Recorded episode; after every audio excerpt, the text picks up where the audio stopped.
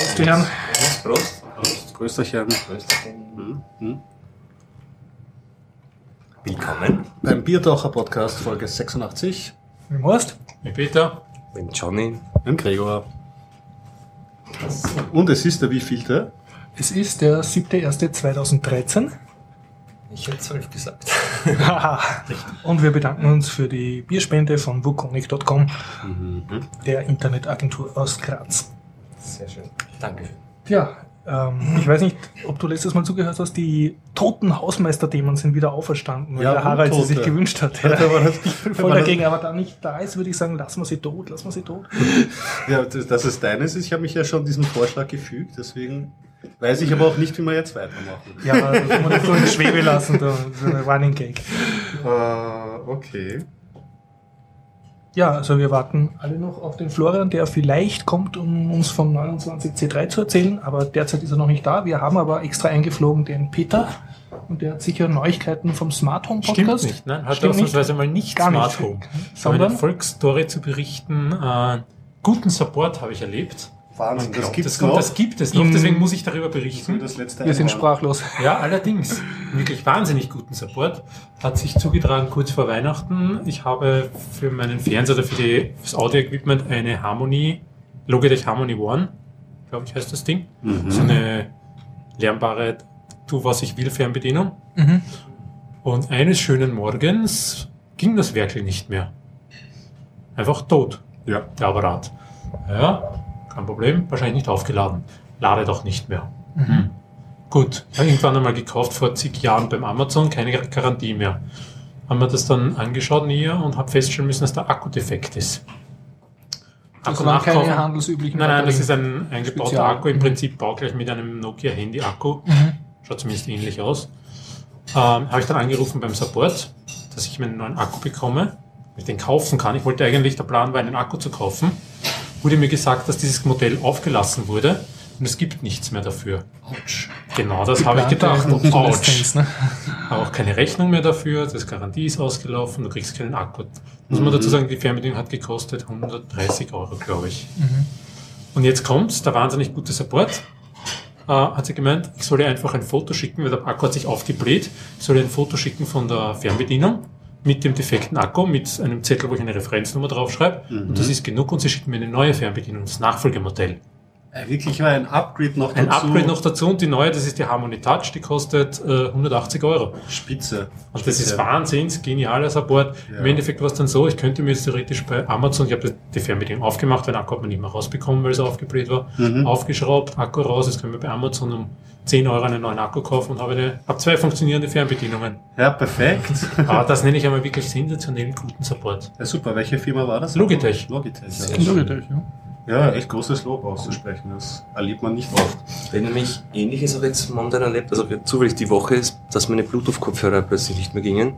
Und die habe ich jetzt auch schon, die haben eigentlich die habe ich schon länger als meine Smartphones, also die jetzt schon, uns sind mir wirklich ans Herz gewachsen und Mhm. verwende ich schon lange.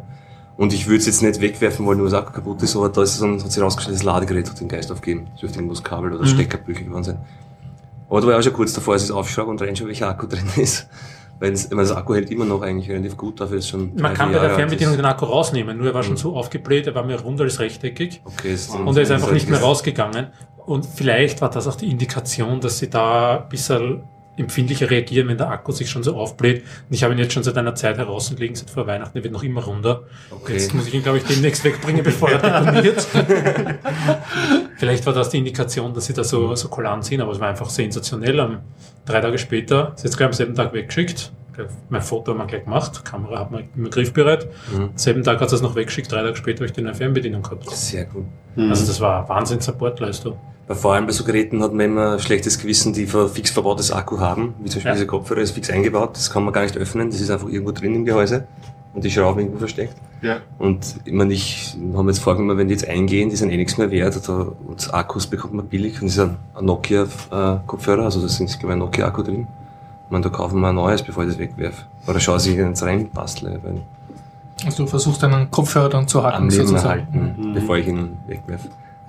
Weil außerdem so billig sind die auch nicht. So gute Bluetooth-Kopfhörer kosten es auch schon mein, Kann man schon ordentlich Geld ablegen auch für die. obwohl ich bin ja nicht so audiophil, ich lebe mit dem A2DB-Profil Nein, und nein. nicht mit dem besseren, das, wie heißt's? Ich bin vergessen, aber. Ah, das Sendeformat, genau. das genau, da gibt's das Sendeformat. Protokoll. Protokoll ja.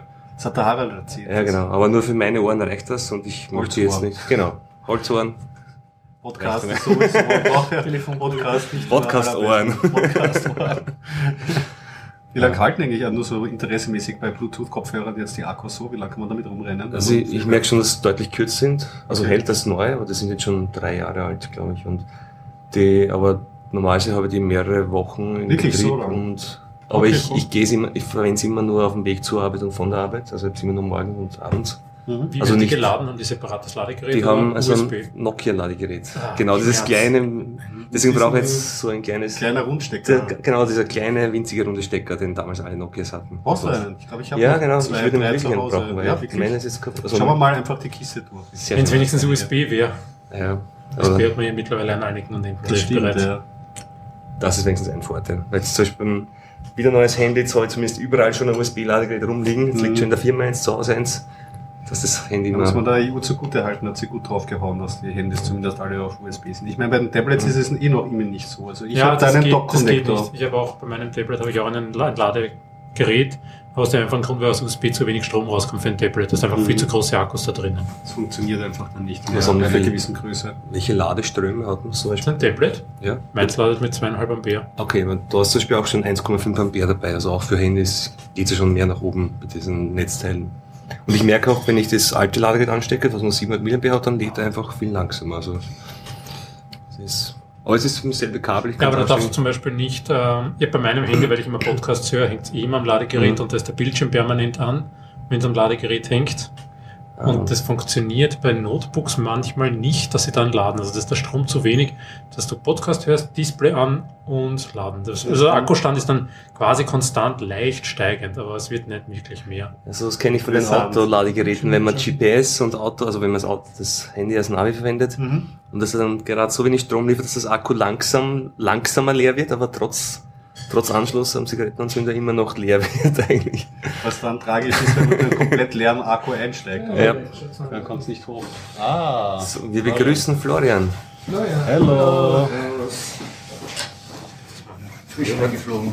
Ja, und so diesmal wortwörtlich. Du bist ja heute erst angekommen, habe ich gesehen, oder? Also online. Ja, gesehen. ich bin heute zum Mittag erst aus Hamburg zurückgekommen Deine, und noch dementsprechend geschafft. also jetzt können wir den Horst seine Frage wiederholen. Wer von uns hat was erlebt? Was Oh ja. besteht vielleicht das? Genügend. das Äh, ah, ein Radler bitte. Tja, also dann frage ich ganz rituell, wer hat etwas erlebt oder möchte darüber erzählen? Ja. Ja, darüber erzählen. 29 C3. ja, also ich war am 29C3. Ich war Chaos Communication bewegt. Congress. Genau, der 29. Chaos Communication Kongress in Hamburg diesmal wieder. Äh, der war früher in Berlin. Berlin, längere Zeit. Nur Du hast immer noch so eine, eine Plastikfessel davon, kann das äh, sein? Stoff. Stoff. Ja, not my department. Ah, genau so das Thema. Genau, also eine, ein Zitat von Werner von Braun, äh, der gemeint hat, äh, auf die Frage, warum, also ob er sich da nie was gedacht hat, wenn er Raketen macht, die Menschen umbringen und so weiter, hat er, er nur so geantwortet, ja, wenn die Rakete oben ist, dann not my department. Sein Job ist es nur, dass die Rakete mal aufsteigt, egal wo sie hinfliegt. Dass man mehr Awareness schafft ähm, bei Hackern und Wissenschaftlern, was sie eigentlich tun.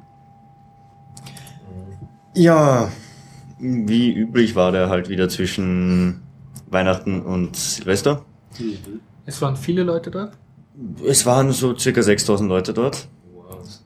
Das sind schon einige mehr als früher, weil jetzt die neue Location äh, schon viel größer ist. Was ich gehört habe, war, es sind sich Leute ja gegenseitig auf die Füße gestiegen in Berlin.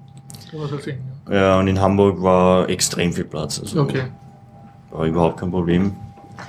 Haben Sie noch vorher noch gelesen, bevor es begonnen hat, dass der neue Saal so riesig ist, der große, dass Sie schon Angst haben, dass Sie es überhaupt voll kriegen?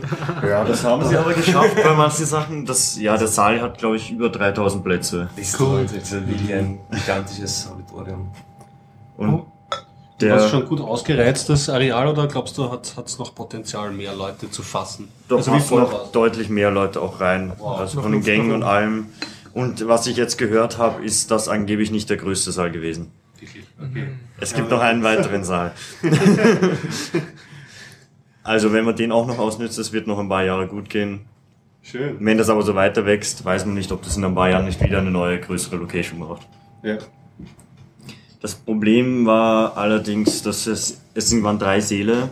Mhm. Der riesige, der war genügend Platz für alles. Im Grunde, auch wenn am Ende beim, beim Nerd News und bei, bei Jeopardy und allem waren es trotzdem so viele Leute, es sind genügend gestanden, also ich musste am Ende äh, stehen beim, beim Rückblick. Aber du bist reingekommen im Ja. Saal zumindest.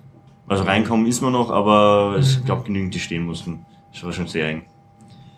Ähm, der zweite Saal ging auch noch, das Problem war aber der dritte Saal, der war schon sehr klein. Mhm. Und die Aufteilung war etwas interessant, weil Jacob Applebaum von Tor Projekt hat die äh, Keynote gehalten im Saal 1, die ziemlich gut besucht war und hat aber nachher selbst das Tor Projekt nochmal vorgestellt und wurde aber nur im, im dritten Saal, im kleinsten zugewiesen.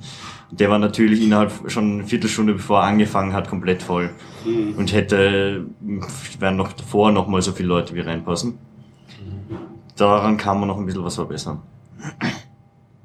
Die bekannteren Talk, also man aufteilt halt auf optimalere, dass die Räume Ja. nicht so umgehen.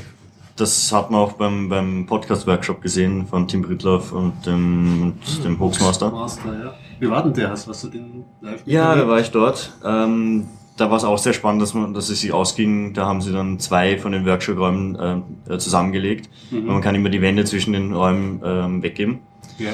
Haben sie spontan einfach ver verdoppelt, weil sonst wäre es sich nicht ausgegangen, weil der normale Saal hätte nur pff, 30, 40 Leute gefasst und da waren schon 70 Leute wahrscheinlich dann dort. Mhm. Der war ziemlich voll. Ähm, ja, war im Grunde sehr interessant. Was ich nachher erst gesehen habe, war, dass eine Stunde davor noch ein Workshop gewesen wäre über das BitLove-Projekt im Speziellen. Ah, ja. Das war dann nur kurz auch noch im Podcast-Workshop. Das Ähm, BitLove ist das jetzt BitTorrent. genau, BitTorrent, das ist ja, BitTorrent vom, vom Team Ja. Darf BitLove. man nie verwechseln mit dem Botlove-Projekt. Genau, das BotLove-Projekt kam dann im, im Workshop nachher. Mhm.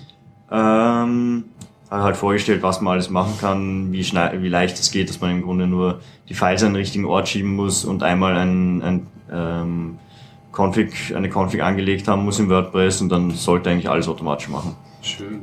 Und wie man, dass man auf, ähm, auf Phonic das direkt ähm, dann auch auf den Server laden kann. Das heißt, man könnte lädt's, man, man schneidet, lädt es auf Phonic hoch und der lädt das automatisch dann am richtigen Server und es wird gepublished. Ja, das geht ja mit SFTP. Macht Ja, genau. Das Publishing. Ja. Genau, also das Du kannst dem wohin Aufladen legen. Mit automatisierten machen wir jetzt auch schon so, aber das wäre halt mit Kombination mit Botlove halt nochmal. Genau, dass es automatisch dann publishen kann.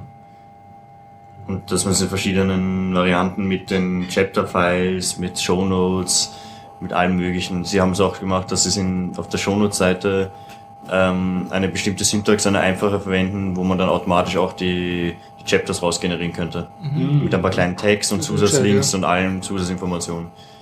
Da Ähm, setzt sich jetzt praktisch langsam ein Format durch oder wird zumindest dran geforscht. Sie machen ihr eigenes Format, gerade das ist ein Simple Mhm. Chapter Format, dass mal was da ist, weil es gibt von Apple irgend sowas Mhm. mit diesem MP4 von Apple. Das wird schon eifrig eingesetzt Nur- von den Apple. Nur das haben sie anscheinend äh, in der letzten Version wieder komplett geändert. Ja, ja. Ja, und haben wieder was um den Haufen und es ist nicht, es war gut dokumentiert inzwischen wegen von den ganzen Reverse-Ingenieuren. weil sie es nicht dokumentieren, das alles, was sie machen. Ähm, jetzt haben sie in neuem iTunes wieder was geändert und jetzt funktioniert es wieder nicht. Aha, okay. Da hat im Brittlauf Ja, auch ziemlich ja. gewendet. Also das werden die Apple Podcasts in nächster Zeit voll sein mit Rent. Ja, die müssen immer was ändern und dokumentieren dann nichts und das ist dann sehr nervig. Das wäre echt cool, dass sich so ein offenes Format durchsetzt und wenn es wirklich viele Leute verwenden, dass Mhm. so ein offener Pseudo-Standard entwickelt raus oder vielleicht wirklich mal Standard wird. Ja, weil, weil es kann theoretisch auch so Sachen wie zum Beispiel Bilder zu bestimmten, also ein Chapter und dann zu einer Mhm. bestimmten Zeit Bilder einblenden, dass man weiß, über was man redet oder ein YouTube-Video auch dazwischen äh, einbetten. Das geht eigentlich über normale Kapitel schon heraus. Das wäre schon fast Multimedia anbieten. Ja, genau. Ja. Das ist quasi deine So eine rein, Hintergrund, ja. die automatisch mitläuft. Schön. Enriched Audio. Hoffentlich schnell bald da. Also, dann halt die Schilder hoch für unsere Hörer. Oder ein Male am Flipchart. Ja, aber diese Five-Minute-Physics. ja, genau, das habe ich immer gedacht, aber ich glaube, ich kann ihn so gut zeichnen. Das kann man immer wieder rausschneiden. Und sag, wie sehr ist dir das Ganze als internationale Veranstaltung vorgekommen? Du warst ja jetzt selber internationaler Gast sozusagen. Äh, ja, international, mehr oder weniger. Ähm, ja, es, es gab einige Talks auf Englisch, aber ich fand's für im Vergleich zu anderen äh, Veranstaltungen wie die FOSDEM war es relativ deutschsprachig zentriert. Also die meisten Sachen in der großen Halle waren deutschsprachig. Zwischendurch war mal was englischsprachig, zum Beispiel, was interessant war über ähm, RSA, über dieses ähm, asymmetrische äh, Krypto ähm, wie man es knacken könnte mit bei 1024-Bit-Schlüsseln, was bis jetzt ja eigentlich noch als extrem unmöglich galt. Ähm, weil zum Beispiel die NSA gerade ein Rechenzentrum gebaut hat oder baut, was im Gigawatt-Bereich ist, glaube ich, offiziell für Datenspeicherung, was aber in der Energiemenge und die Kraftwerke, die sie dafür haben, niemals nur für, für Datenspeicherung ist. Und die haben sich ungefähr so äh, Pi mal Daumen ausgerechnet, wenn die die besseren Algorithmen haben und alles, könnten die wahrscheinlich schon so ein, also einige ähm, 1024-Bit-Keys, Private Keys ähm, in- ähm, hacken. Und theoretisch damit auch irgendwelche schlechten Zertifikate äh, manipulieren. Naja. Warum sollten die das tun? Das sind, sind ja die Guten, oder? Wir haben ja Stromausfälle und Das, so. das machen sie nur gegen die Bösen. Ja, genau. Wie lang war der Kongress? Wie viele Tage läuft das? Der ist ähm, vier Tage müssen das sein. Ich war nur drei Tage dort, also der letzte Tag ist nicht ganz so lang. Okay. Da bin ich schon in der Früh weitergeflogen, weil ich noch äh, in Porterville besuchen musste. Aber ja, was ich gehört habe, war der vierte Tag auch noch vereinzelt ziemlich gute Sachen. Äh, was mir aufgefallen ist am Kongress ist, im Gegensatz zu den älteren Kongressen, wo ich ja auch immer nur die, die Videos gesehen habe, ist, dass es immer weniger, also immer mehr vom Technischen weggeht. Es wird mehr, Mehr politisch. Es wird immer mehr politisch. Also es war der Großteil von den großen Veranstaltungen war eigentlich nur Richtung politische Themen oder allgemein. Es waren halt noch so Sachen dabei wie Hardware, ähm, Festplattenverschlüsselung, die noch technisch waren, mehr oder weniger. Aber der Rest war mehr politisch. Was sagst du, das Thema Not My Department ist eigentlich auch schon ein politisches Thema. Das Ja. ja. Verantwortung, Verantwortungsbewusstsein schaffen, wofür man sein Wissen einsetzt und wofür man arbeitet, und für Ja. wen man arbeitet. War äh, letztes Jahr, glaube ich, Behind Enemy Lines oder und Become in Peace und alle anderen. Die ja, früher waren, waren im Grunde auch immer schon in die Richtung gehen, weil sie waren ja immer politisch, aber Ah, hast recht eigentlich, stimmt. äh, es geht jetzt immer mehr, weil es auch so viele Sa äh, neue Gesetze kommen, wo es immer mehr äh, notwendig wäre. Und was ich auch erst interessanterweise erst danach erfahren habe, was im Kongress irgendwie untergegangen ist, was sehr interessant gewesen wäre, was nur im, im CCC-Jahresrückblick war, der aber leider am Vormittag ist, einer der ersten Veranstaltungen, zu einer Uhrzeit, wo man irgendwie noch schläft, also so um halb elf, elf, na, ja, so circa um elf. Ähm, die Piraten haben in Hamburg ähm, ein Transparenzgesetz durchgesetzt, was ähm, im Grunde dazu auch zu, dazu geführt hat, dass der Bürgermeister von Hamburg, glaube ich, drei, vier Stunden lang ähm, im Radio oder im Fernsehen den ähm, Vertrag für, ich weiß nicht was, irgendwie, ich glaube die Elbphilharmonie, Philharmonie, ja, genau. bauen, ja. Ja, und der musste dann wirklich alle neu, die, ähm, also alle Vertragspunkte erklären und erläutern und warum das so ist und obwohl das ja eigentlich nicht mal der war, der das ursprünglich unterschrieben Ja, hat, sondern der Nachfolger, aber der musste den sauren Apfel beißen. Und jetzt habe ich auch gehört, was sie machen wollten, ist ähm, beim äh, NDR, beim Norddeutschen Rundfunk. Ähm, der teilt sich halt aber blöderweise in mehrere Bundesländer. Also da hat nicht jedes Mhm. Land ein eigenes. Und ähm, das nächste Mal, wo Hamburg äh, die Möglichkeit hätte, da Transparenzanfragen zu stellen, wäre, glaube ich, in 54 Monaten oder so. Mhm. Das dauert also noch ein bisschen, aber dann kommen genügend Anfragen auch ans Fernsehen. Was war dein persönliches Highlight von den Vorträgen so, was dir persönlich so am besten gefallen hat?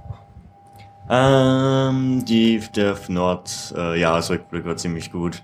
Also gesehen Ja. habe ich noch nicht, aber die, Der war ziemlich witzig. da war ja so Aktion am. Beginn mit den mit den Folien habe ich gelesen, Die oder? Knack, ich bin leider zu spät gekommen, ich bin reingekommen, da haben alle schon so geknackt. Die haben wirklich, äh, ich weiß nicht, fast zwei Stunden lang du, mit diesen Bläschenfolien durchgeknackt. Die, Und die ganze Zeit so immer im Hintergrund klick, klick, klick. Und das war aber nicht geplant, weil nämlich die Vortragenden haben es nicht gewusst. Das war, nicht von ihnen. das war keine Ah. Aktion von ihnen. Aber irgendjemand hat da tausende äh, Rollen von diesen, diese Luftpolsterfolien im Publikum verstreut anscheinend. Also Ich, mir sind diese Audioaufnahmen. vorher schon aufgefallen, irgendwo beim Stand. Die waren, glaube ich, im zweiten Stock direkt unter dem Metal Lab Das Hintergrundgeräusch. Es gab dann auf Twitter auch eine, eine Meldung irgendwie, ja, es, es schaffen nicht viele Vortragenden, dass äh, das Publikum zwei Stunden lang poppt.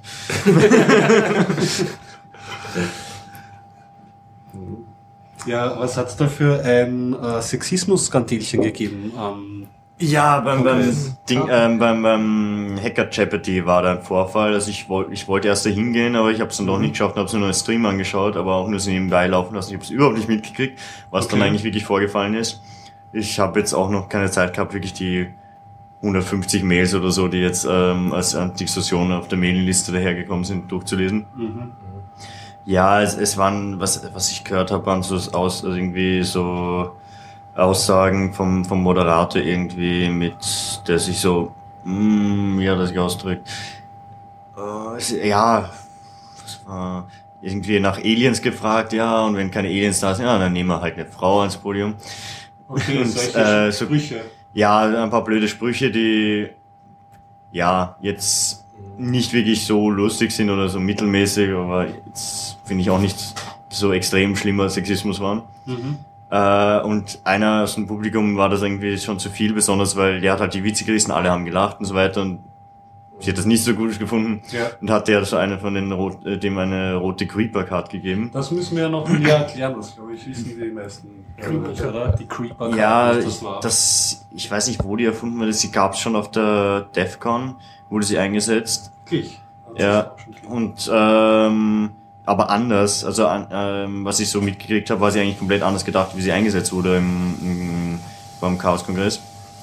Ähm, die ist eigentlich dafür da, da steht irgendwas drauf, ja, du hast irgendwie ein, eine sexistische Bemerkung gemacht oder du hast dich irgendwie daneben benommen und so weiter und du sollst mal sollst darüber nachdenken, äh, wie du die Leute behandelst. Das gibt es in verschiedenen Farben. Ja, es gibt, so. glaube ich, gelb und rot und es gibt, glaube ich, sogar grün, wenn du irgendwas äh, besonders Feministisches machst oder so. Ah, okay. Geht es dann nur um Feminismus oder allgemeines Fehlverhalten? Also All, allgemein Sexi also nur um Sexismus. also äh. Sexismus, weil wir Und es gab auch eine Hotline dafür. Ja. Ähm, für, aber für den Fall, es wäre halt irgendwie, eine rote war halt zu viel, weil eine gelbe hätte gereicht. In dem das Fall. War Und-. Ja, und es gab auch eine Aussage von einer von denen, die die Karte gegeben hat, dass es irgendwie in der Situation er, äh, eh lange überlegt hat, welche Karte sie nimmt. und das war halt dann die rote. Ich habe das nur kurz überflogen. Ich glaube, von der, die es hat. Und auch Artikel, ich zu wenig den Background gekannt und aber wusste, um Ich habe es Karte all, ist. all drauf. Ich habe es auf Twitter Ja. habe ich irgendwie gesehen, wo da schon die Leute, die auch aus Wien irgendwie am 29C3 waren, dann über diese Creeper-Karten geschrieben haben und einige haben sich dann über einen Blogartikel vom Fefe, der eine Mhm. Der äh, ein sehr langer Blogartikel. Ja, ein wirklich Ja. langer Blogartikel, der halt das, die ganze Organisation noch einmal in Schutz nimmt und diese Sexismusvorwürfe, finde ich, versucht abzuschwächen. Mhm. Und dann gab es noch einmal einen Seitenskandal, dass irgendwie Leute haben diese Creeper-Karten dann genommen und haben in einem freien Bereich von 29C3 dann begonnen, irgendwie was Eigenes draus zu bauen. Das war, da war ein Frauenkörper irgendwie aus diesen Creeper-Karten. Und das wurde dann halt wieder noch einmal als zusätzlicher Das ich nicht mitgekriegt. Ja, ja, das ist dann alles auf mich hereingeprasselt. Habe ich einmal, weiß nicht, so eine halbe Stunde lang Zeit genommen, habe mir Blogs und Flame Wars durchgelesen. Das sind Ja, die Gemüter, Es gibt auch irgendeine Gemüter Aussage auf, auf Pastebin, wo an, also angeblich, also anonym angeblich eine Frau sagt, dass es irgendwie, es gibt keinen Sexismus, es ist alles super und sowas gibt's gar nicht. Nur was die Aussage kann irgendwie nicht stimmen, weil es gibt genügend denen was passiert ist und es gibt's überall. Also eine, zu behaupten, dass es dort überhaupt keinen Sexismus gibt, ist einfach unmöglich. Also das, das kann man nicht behaupten. Sondern es ist nicht mehr eines, hat schon mal beim Kongress oder bei irgendeiner Veranstaltung schon mal so einen Sexismusvorwurf oder Konflikt gegeben. Ich weiß nicht. Ich glaube, das hat, es hatte eine Vorgeschichte. Also kleinere Konflikte gab's sicher schon lange oder eigentlich immer. das war jetzt ein extremes Feuer.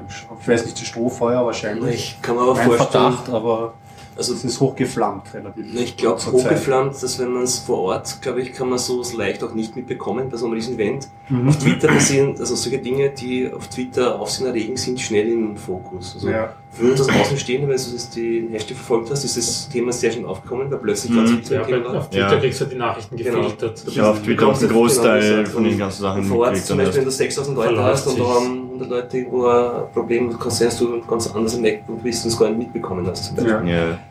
Aber ich, ja, Vielleicht dann auch so. Nur Ja, die, so. allgemein, ja, die Stimmung hat man schon mitgekriegt nachher, dass auch beim, also vom, beim Metal Up Assembly im Nachbar Mhm. Assembly waren auch ein paar Leute, da war irgendwie, die sich die ganze Zeit immer nur so auf, äh, irgendwie lustig gemacht haben über, über Feministen und für, über die weiß nicht was und keine schöne Stimmung mehr und irgendwie Okay, also nicht schön.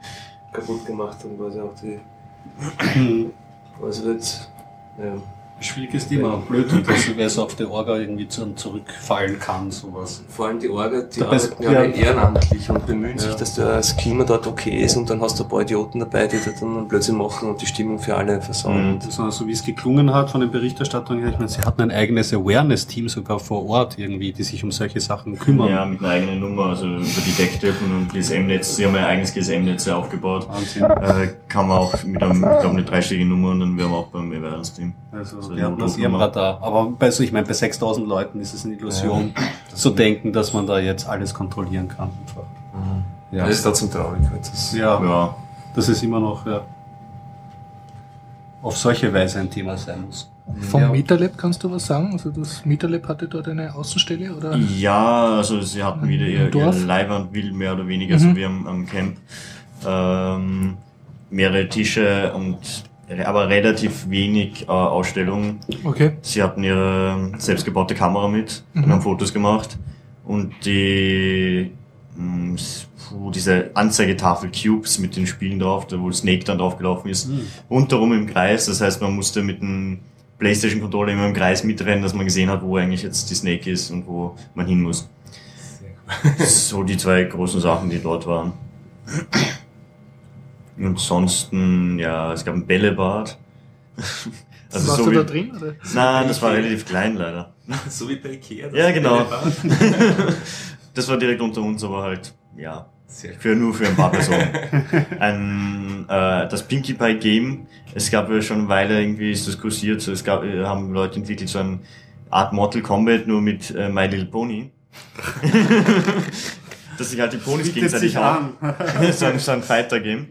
Äh, das ist anscheinend jetzt schon ziemlich fertig und das haben sie doch so einen eigenen äh, Game-Ding laufen gehabt. Ja, das war recht lustig, aber man hat keine Chance gehabt, dass man das spielen konnte, weil da ist rund um die Uhr immer wer davor gestanden hat gespielt. manchmal kleine Kinder, manchmal Erwachsene.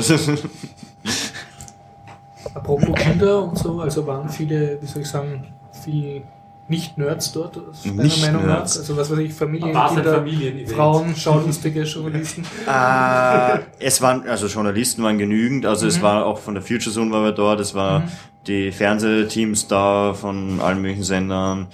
Ähm, es war, glaube ich, bin mir nicht mehr sicher, ob es nicht sogar ein ORF-Team auch dort gewesen war.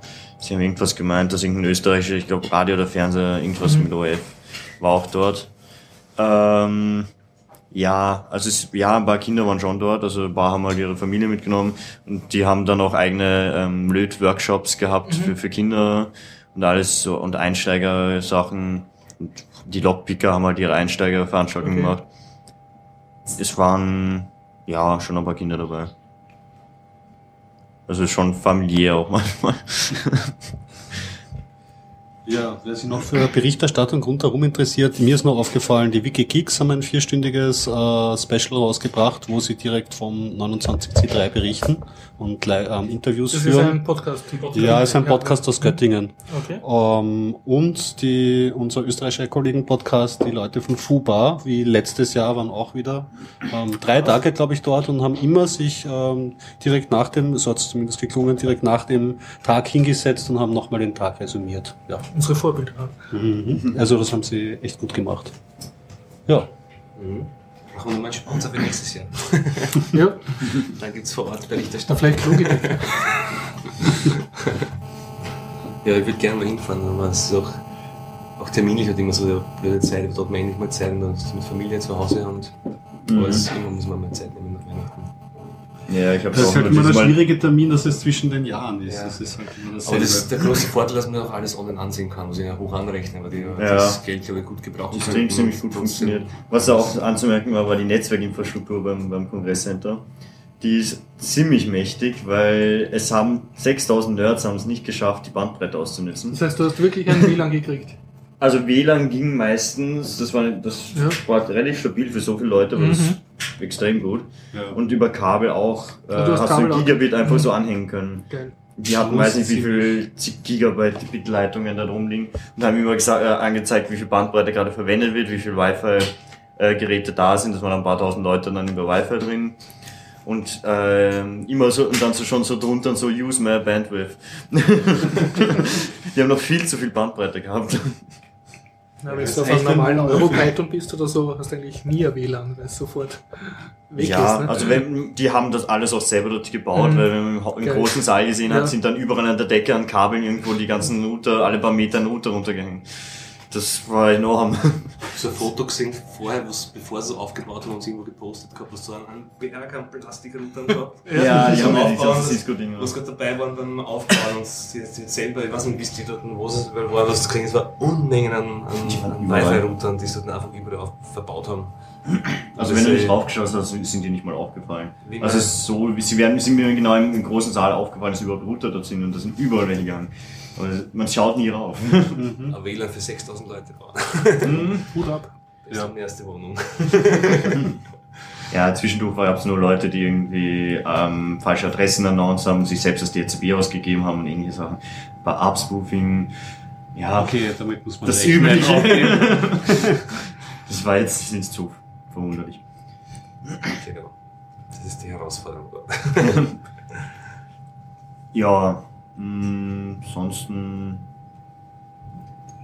Ja, also ich bin ja eigentlich dort, ähm, habe erst die, überhaupt die Chance gehabt, dass ich zum äh, C3 fahre, weil ich sowieso vorhatte, nachher über Silvester woanders hinzufliegen. Habe ich das gleich irgendwie kombiniert und gemeint, ja, wenn ich sowieso schon am Reisen bin, kann ich auch vorher kurz so einen Abstech nach Hamburg machen.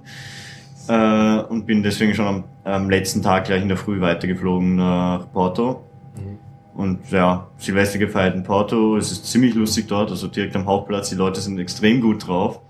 Also viel weniger Probleme als bei uns, wenn wir bei uns Silvester bei manchen Gegenden, naja, auch dort, die waren alle lustig.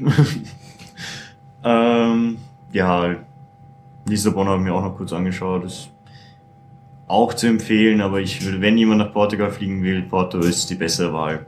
Es ist nicht ganz überlaufen von, von Touristen und ja, schönere, also schöne Stadt und deutlich günstiger.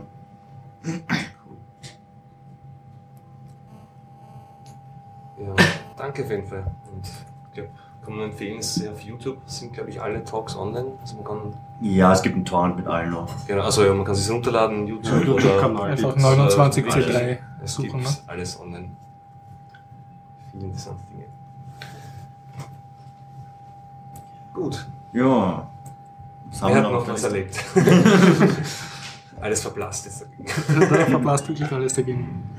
Traut sich keiner mehr. Ich habe zwei Buchbesprechungen und sonst lauter kleinere Meldungen und kann berichten, dass ich mehrmals Ubuntu neu installiert habe. Oh ja, kann ich auch berichten. Hm? Und ja, Ja, dann machen wir gleich die Ubuntu Auf installieren. demselben Gerät? Was hast Auf du dem letztes selben Gerät. Apropos, das ist ja Du das, sollst ist ja vielleicht das die. Distribution wechseln. nein, nein, ich bleibe bei Ubuntu. Ich, ich konnte ja den letzten Podcast nicht hören. Deswegen lasse ich mir für die Zuhörer auch sicherlich sehr interessant den letzten Podcast jetzt nacherzählen. Und was hast du erzählt über die äh, Mobile-Geschichte von Ubuntu? Das Shuttleworth-Video? Ja, na, Oder das Ding? war nur eine Besprechung von dem Shuttleworth-Video, das Ubuntu will jetzt auf die Smartphones Ah, kommen. okay, das hast du so ganz nüchtern runter Das erzählt. wollen sie aber eigentlich auch schon lange. Ja, aber es gibt jetzt das offizielle Shuttleworth-Video, was insofern lustig war, weil das halt ein Video ist, wa- was du von Apple erwartest oder von Microsoft, von so einer Firma, eben wie Canonical, okay. wo so im Hintergrund so Fahrstuhlmusik ist und dann so ein gut aussehender Geschäftsführer erzählt dann so, wie jetzt alles, was gestern war, war scheiße und, und ab morgen wird auch die Zukunft rosa-rot, weil das neue Produkt jetzt kommt. Das ist aber ein Open-Source-Produkt. Das ist halt, Ja, man- dass ich als Konsument einmal Ubuntu ernst genommen jetzt werde. nicht mehr so sagen. Das Ja. Produkt- das Produkt ist jetzt Das Produkt ist sogar schon draußen auf, äh, was hat gesagt, 4000 Demo-Handys oder so irgendwas. Ja, man kann es jetzt schon auf dem Galaxy. Auf dem Nexus Galaxy, kann man es installieren. installieren, aber da braucht man irgendwelche Hacks dafür. Ganz blöde Frage, Nexus Galaxy ist so ein großes Streicheltablett oder So ein ein kleines Handy? Nein, nein, das ist, ist ein das, kleines. Nach, das Nachfolgerhandy Ah, von unserem okay. Handy. okay. Wobei bei dem Video hat mich gestört, ein Video in der Qualität oder in dem Segment sollte eigentlich fehlerfrei sein. Und Was war das, für Fehler drin? der, die Audioqualität zwischen, dem, zwischen der Ansprache und dem Demo Hat nicht Mhm. gepasst. hat nicht gepasst. Ja, das ist noch gedacht, das ist verändert. Vielleicht haben sie das das absichtlich Audio. so, da, da, Ja, der Open Source Charme. Das ist also, wir, also wir sind Freaks, kann wir, wir kommen aus der ein Garage. Wobei das Demo schaut cool aus. Ja, ich meine, es nutzt nichts, schadet nichts, sollen sie es versuchen. Ich meine, er hat sich viel vorgenommen. Der Plan ist ja, dass es auf allen Android-Telefonen laufen soll. Mhm. Und sie haben den Vorteil, sie wollen ja dann auch eine gewisse Kompatibilität zu Android Richtig. herstellen. Eine App, die für den PC, am Server und am Telefon gleichzeitig läuft. Das ist schon. Wo eine App am Server. Das ist am Server frage ich wegen einem UI, aber Naja, vielleicht macht auf sie einen Touchscreen-Server, also Touchscreen-Home-Server noch Man muss jetzt als- abwarten, als was sie Apple. delivern. Also ich habe auf Twitter ein bisschen nachgelesen, so was die Ubuntu-Entwickler schreiben. Und einer hat sich auch aufgeregt, dass er aufhören soll, irgendwie so Apple-like zu wirken. Das ist natürlich eine Reaktion. Was ich aber Ja, von aber das einem er Ubuntu-Entwickler, ja, was ich was von einem Ubuntu-Entwickler sehr witzig fand. Und äh, ein anderer hat geschrieben, irgendwie so ein Ubuntu-Designer, so zwei Jahre Arbeit und äh, Geheimhaltung und jetzt ist es endlich gedroppt worden, na Gott sei Dank. Und, ich, und wir freuen uns. Also man muss abwarten, was sich da tut, ob sich was tut, vor allem. Vor allem dürfte ihr schon länger daran gearbeitet haben, wenn das schon jetzt so weit fertig sind. Das Also, ja, genau. so eben, weit dass sie sowas zeigen können. Ich meine, sie haben einmal ja schon mal ein Video gebracht, es gab ja vorher schon, war bekannt, der Plan von Ubuntu, dass es so eine Art Docking Stations für Handys geben ähm, wird, wo man das Handy reinsteckt und man hat dann, aber das, die Docking Station ähm, ist dann auf deinem Peripheriegeräten und einem Monitor und das ist ein normalen ähm, Ubuntu Desktop, der aber auf deinem Handy läuft. Also so dein, dein Desktop in der Also du hast nur das äh, die Tastatur und die Maus und den großen Monitor brauchst. das Konzept unterschied sich da ein bisschen, weil da- damals war am Handy wirklich ein Android Genau. und am, am Android läuft darunter ein Linux-Kernel, also der Basis ist so ein Linux-Kernel. Ihn Und beide Systeme verwenden denselben Kernel, also das Betriebssystem läuft nur einmal, aber wenn du es unlockst, hast du die normale Ubuntu-Umgebung für ARM halt Mhm. kompiliert und wenn du es am Handy nutzt, hast du echt das normale Android. Und das jetzt geht mehr in Richtung Genau. Blending aus ja, ja, also das ist genau. Sie machen was in der Richtung und das war was komplett anderes damals und jetzt, jetzt halt wirklich das das. Smartphone. Das Einzige, wo ich mir die Frage stelle, ist in dem Video hat er andauernd gesagt, das Handy passt sich meinen Anforderungen an. Ja, Und es ändern sich die, die Homescreens anhand der Häufigkeit, wie du deine Anwendungen benutzt. Ob ich das, nervt will, doch, weiß ich nicht. Wenn ich mein Icon dorthin lege, dann erwarte ich es auch dort und nicht dann zwei Screens weiter rechts, weil ich es halt häufiger verwende. Das hält dich Das geistig ist fit. Mir ist auch ein bisschen schummrig geworden, wo ich dann die Unity Icon-Leiste auf der Seite aufpoppen gesehen habe. Dass ich, Oh, die- Unity noch mehr. dass ich die rearrange nicht hoffe, das kann man abdrehen, aber ansonsten glaube ich, Ja, hat, hat es Potenzial. Ja, du, der Markt ist so, es ist, jeder Player ist willkommen, würde ich jetzt mittlerweile sagen. Also sei es Sailfish OS, sei es Ubuntu, sei es ein Migo, sei es ein Tyson, egal was. Alles, was der Markt aufnehmen kann, soll jetzt rein, weil Ja, jetzt ist der OS ist ja das. Migo jetzt. Ja. Anderes Migo, ja, das Tyson ist halt die Weiterentwicklung auch, Ja, aber das- anderes Migo wird es wahrscheinlich jetzt nicht geben. Genau. Die Hauptweiterentwicklung ist halt Sailfish. Das ist ja, das hat sich ja Was auch interessant ausschaut. Das haben wir in einer anderen Folge lang besprochen, wie da die Genese von, von, vonstatten gegangen ist. Was mich Mit Moblin, Migo und dem ganzen Zeug. Was mich interessieren wird, ob es dann wirklich binär kompatibel ist, eine Anwendung, die ich für ein Desktop entwickle, dass die dann auch am Telefon läuft. Ich kann ich mir nicht ganz vorstellen, weil einfach die Hardware unterschiedlich ist, Naja, weil die GPU unterschiedlich ist und die, die Java-Anwendung ist ja nicht das Problem. Ja, naja, schon. Es ist möglich, aber das ganze Screen Design, das ist ja das, was mein, müsstest, was- das was- machst du aber beim iOS, hast du ja auch teilweise, dass du mehrere Screens dann für Tablet und für andere Größen hast. Und für verschiedene Das Größen hast du mit Android sowieso immer ein Problem, weil bei Android ja. schimpfen alle Entwickler, ja, jetzt hast du mal irgendwann eine scheiß Auflösung beim kleinen Handy oder ein riesen Tablet oder 100.000 verschiedene Auflösungen. Das ist das, wo äh, Microsoft ja komplett jetzt äh, gegen die Wand fährt mit ihrem Windows 8, das ja auf allen Geräten gleich ausschaut, aber nicht binär kompatibel ist. Ja, das ist nämlich die, das ist dann die dreifache Hölle. Nämlich schaut zwar gleich aus. Ist es aber dann doch ja, nicht. Für Ist den, Entwickler oder? doppelter Das, Aufwand. äh, das RT läuft, oder? Das eine Surface, das billige Surface ist ARM. Ja, genau. Und ansonsten, glaube ich, sind bis jetzt die rausgekommen, sind alle noch Intel. Das wird also erst lustig noch, wenn es wirklich viele ARM-Geräte gibt. Äh, kleines nettes Techie-Detail noch, was den Thomas Berl und vielleicht auch dich freuen könnte, Florian. Das soll ähm, das UI für die Ubuntu-Sachen mobil soll QML basiert sein. Ja, das haben sie schon vor einer Weile, nachdem sie zehnmal das Toolkit geändert haben, haben sie schon vor einer Weile QML war es gemacht. aber erstaunt, weil ja das ganze Unity-Zeugs und so ist doch alles GTK. Na, also Unity wollte es schon lange auf Qt importieren. Ah, das haben sie nicht. Das, Ja, ist, das, das ist ja GNOME 3 Basis und das, das, das der Classic Das haben sie aber schon lange Qt. angekündigt. Sie haben ja dreimal das Toolkit ändern wollen. Aber jetzt zur Zeit ist noch 0, User. Naja, das Qt wollten sie, glaube ich, für die 2D-Variante machen. Genau. genau. Ja. genau. Und das, wenn sie sind, weil jetzt noch mit dem Q- Qt-Widgets anfangen, bringt es, glaube ich, eh nicht. Mhm. Können sie gleich QML nehmen. Mhm. Ja, wenn, wenn das irgendwie halbwegs brauchbar dann unter allen wirklich funktionieren würde, dass das dann auf BlackBerry, Sailfish, Tyson und, äh, und Ubuntu und von mir aus auch noch auf alten Symbian-Geräten laufen würde oder auf dem N9, wäre das schon lustig. Ja. Aber äh, du wolltest ja eigentlich ganz was anderes, also nicht ganz was anderes erzählen, aber du was, wolltest erzählen, warum du dir mehrmals Ubuntu aufgesetzt hast. Ähm, ja, na, auch zum Teil aus Unfähigkeit. Was, was, was soll passieren bei Ubuntu? Das ist doch Was? Komplett Nein, nein, es, es hat, äh, es hat gelaufen und so.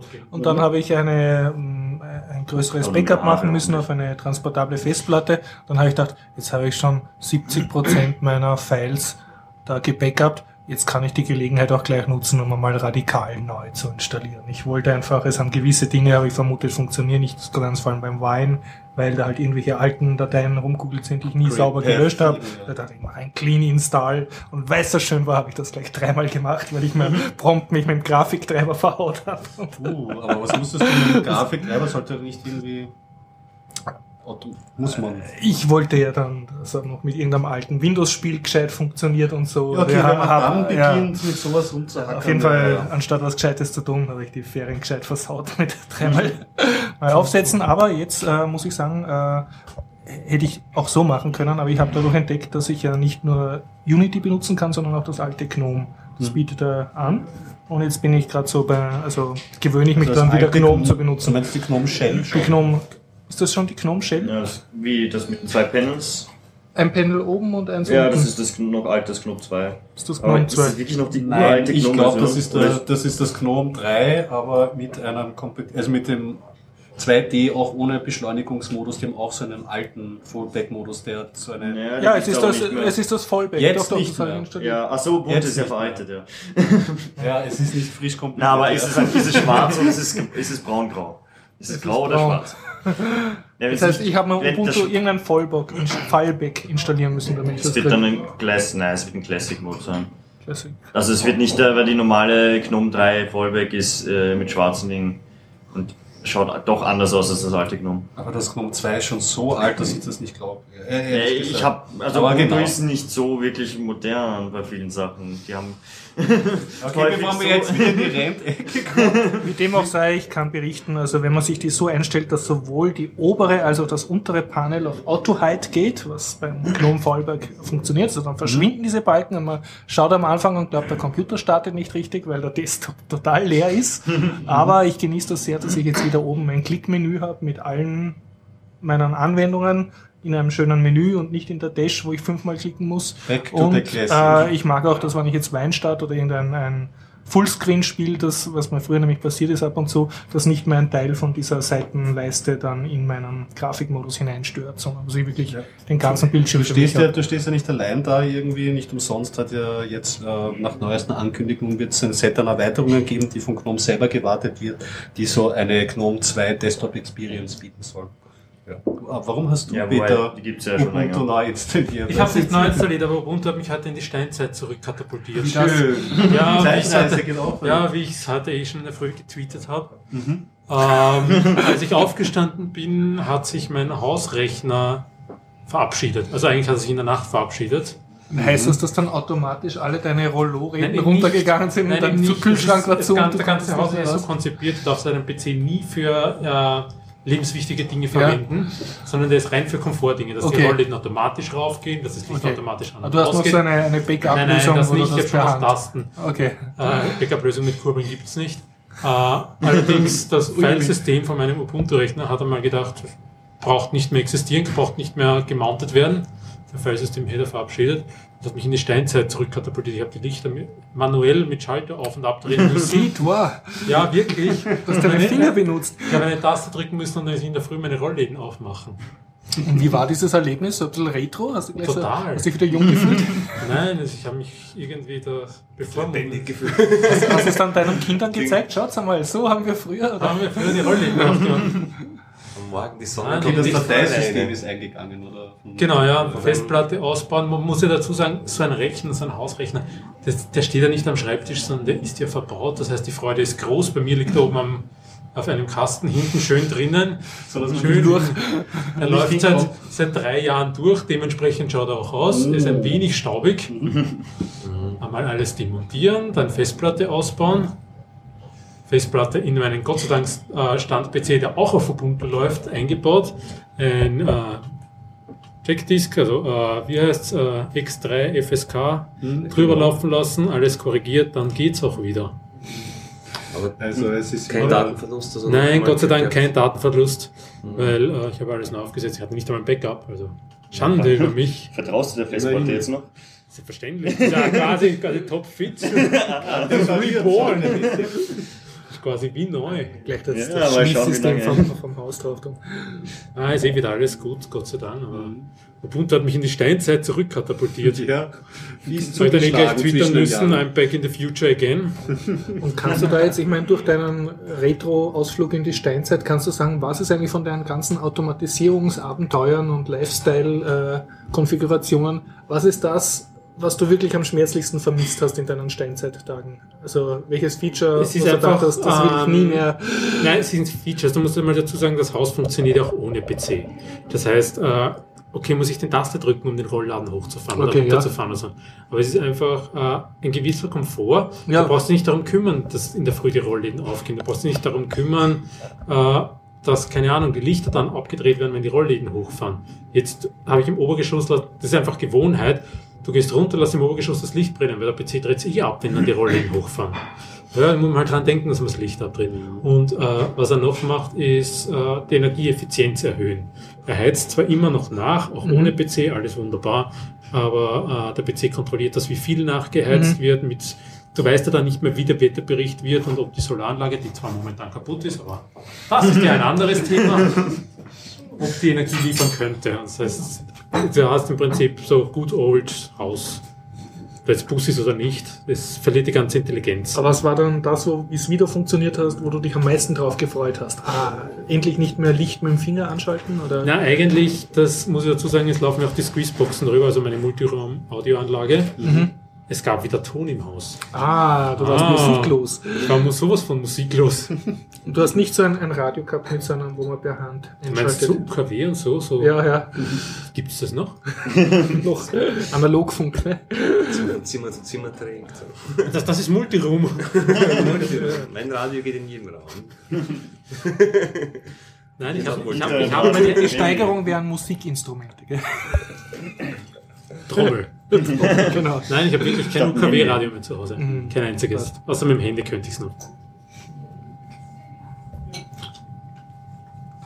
Ja, das Handy ersetzt alles. Ja, da ist es drinnen, aber sonst habe ich wirklich kein UKW-Radio mehr.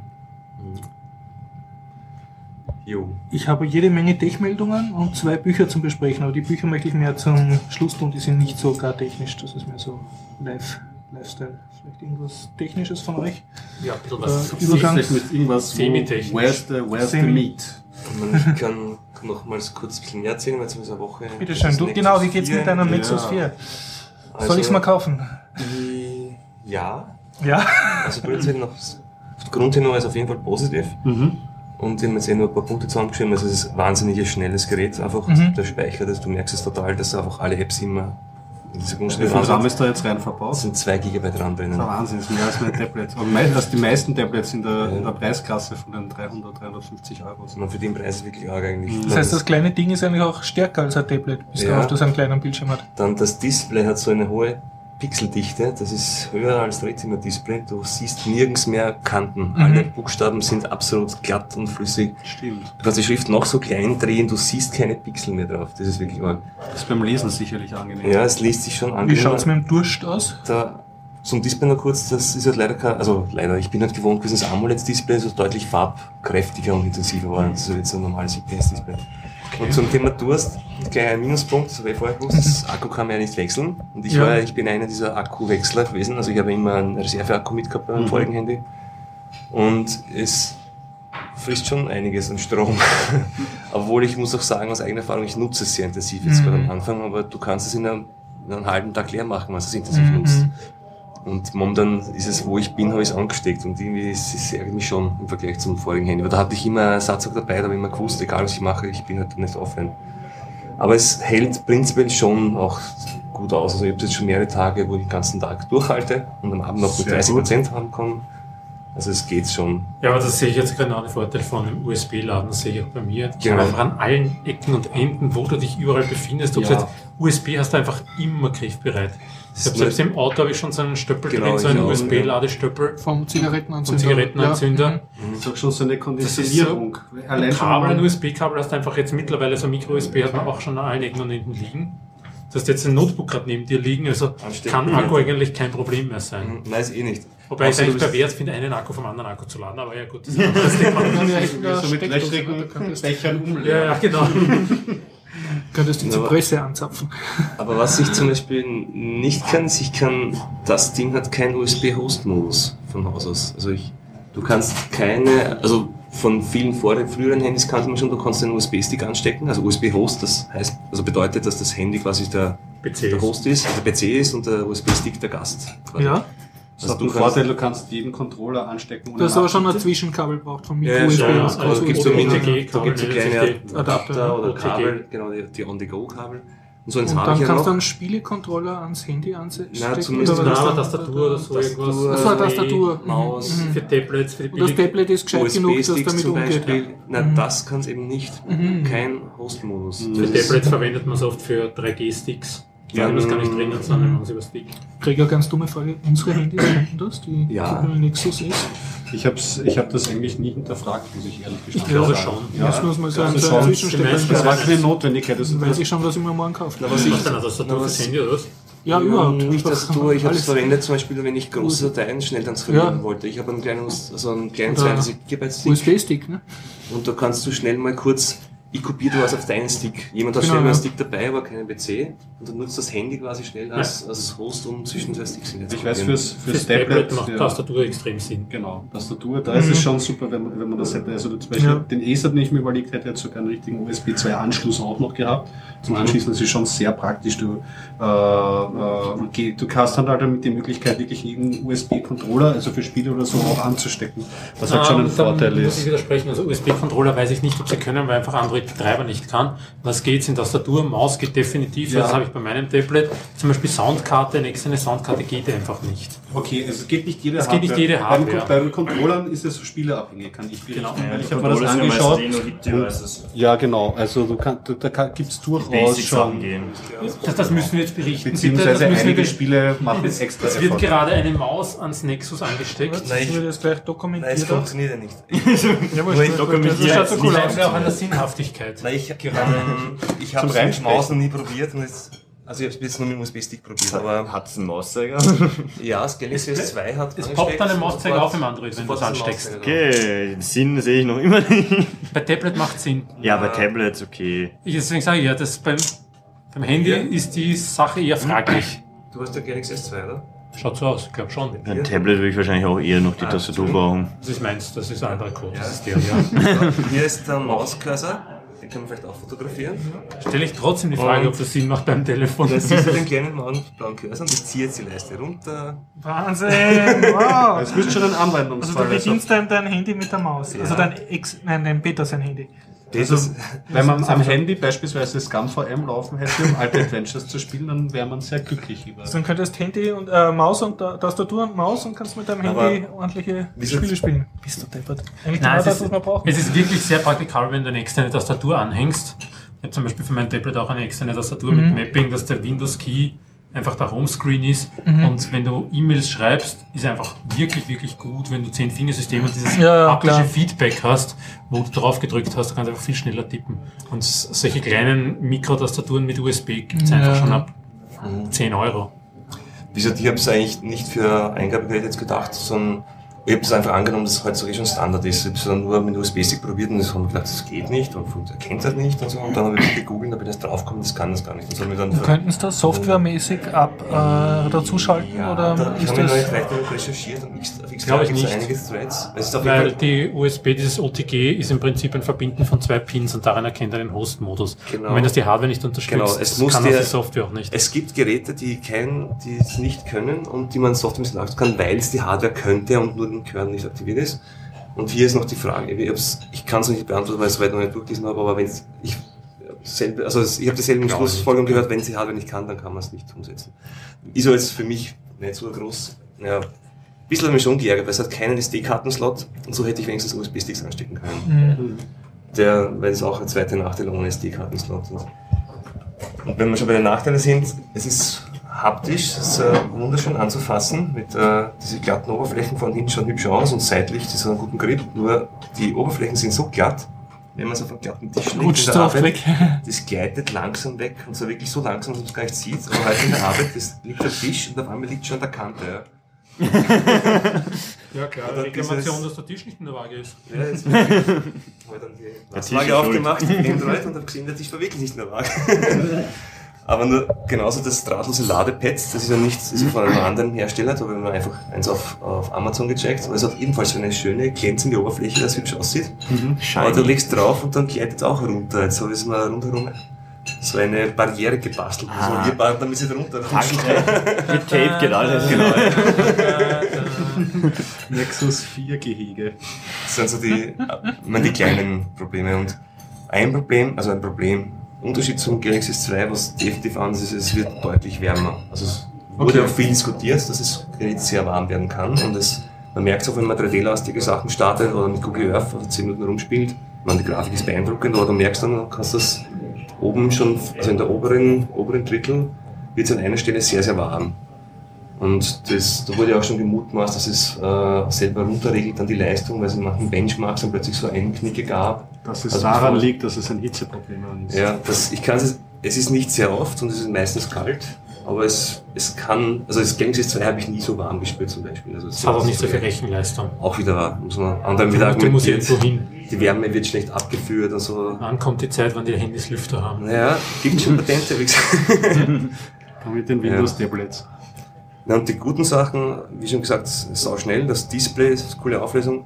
Dann es hatte keine Tasten mehr auf der Vorderseite, sondern die Tasten zurück und Nur Home-Taste sind eigentlich Symbole auf dem Bildschirm, was ungewohnt ist anfangs, aber hat den Vorteil, wenn ich zum Beispiel um 180 Grad drehe, dann drehen sich die Tasten mit und sind Mhm. immer an der richtigen Stelle.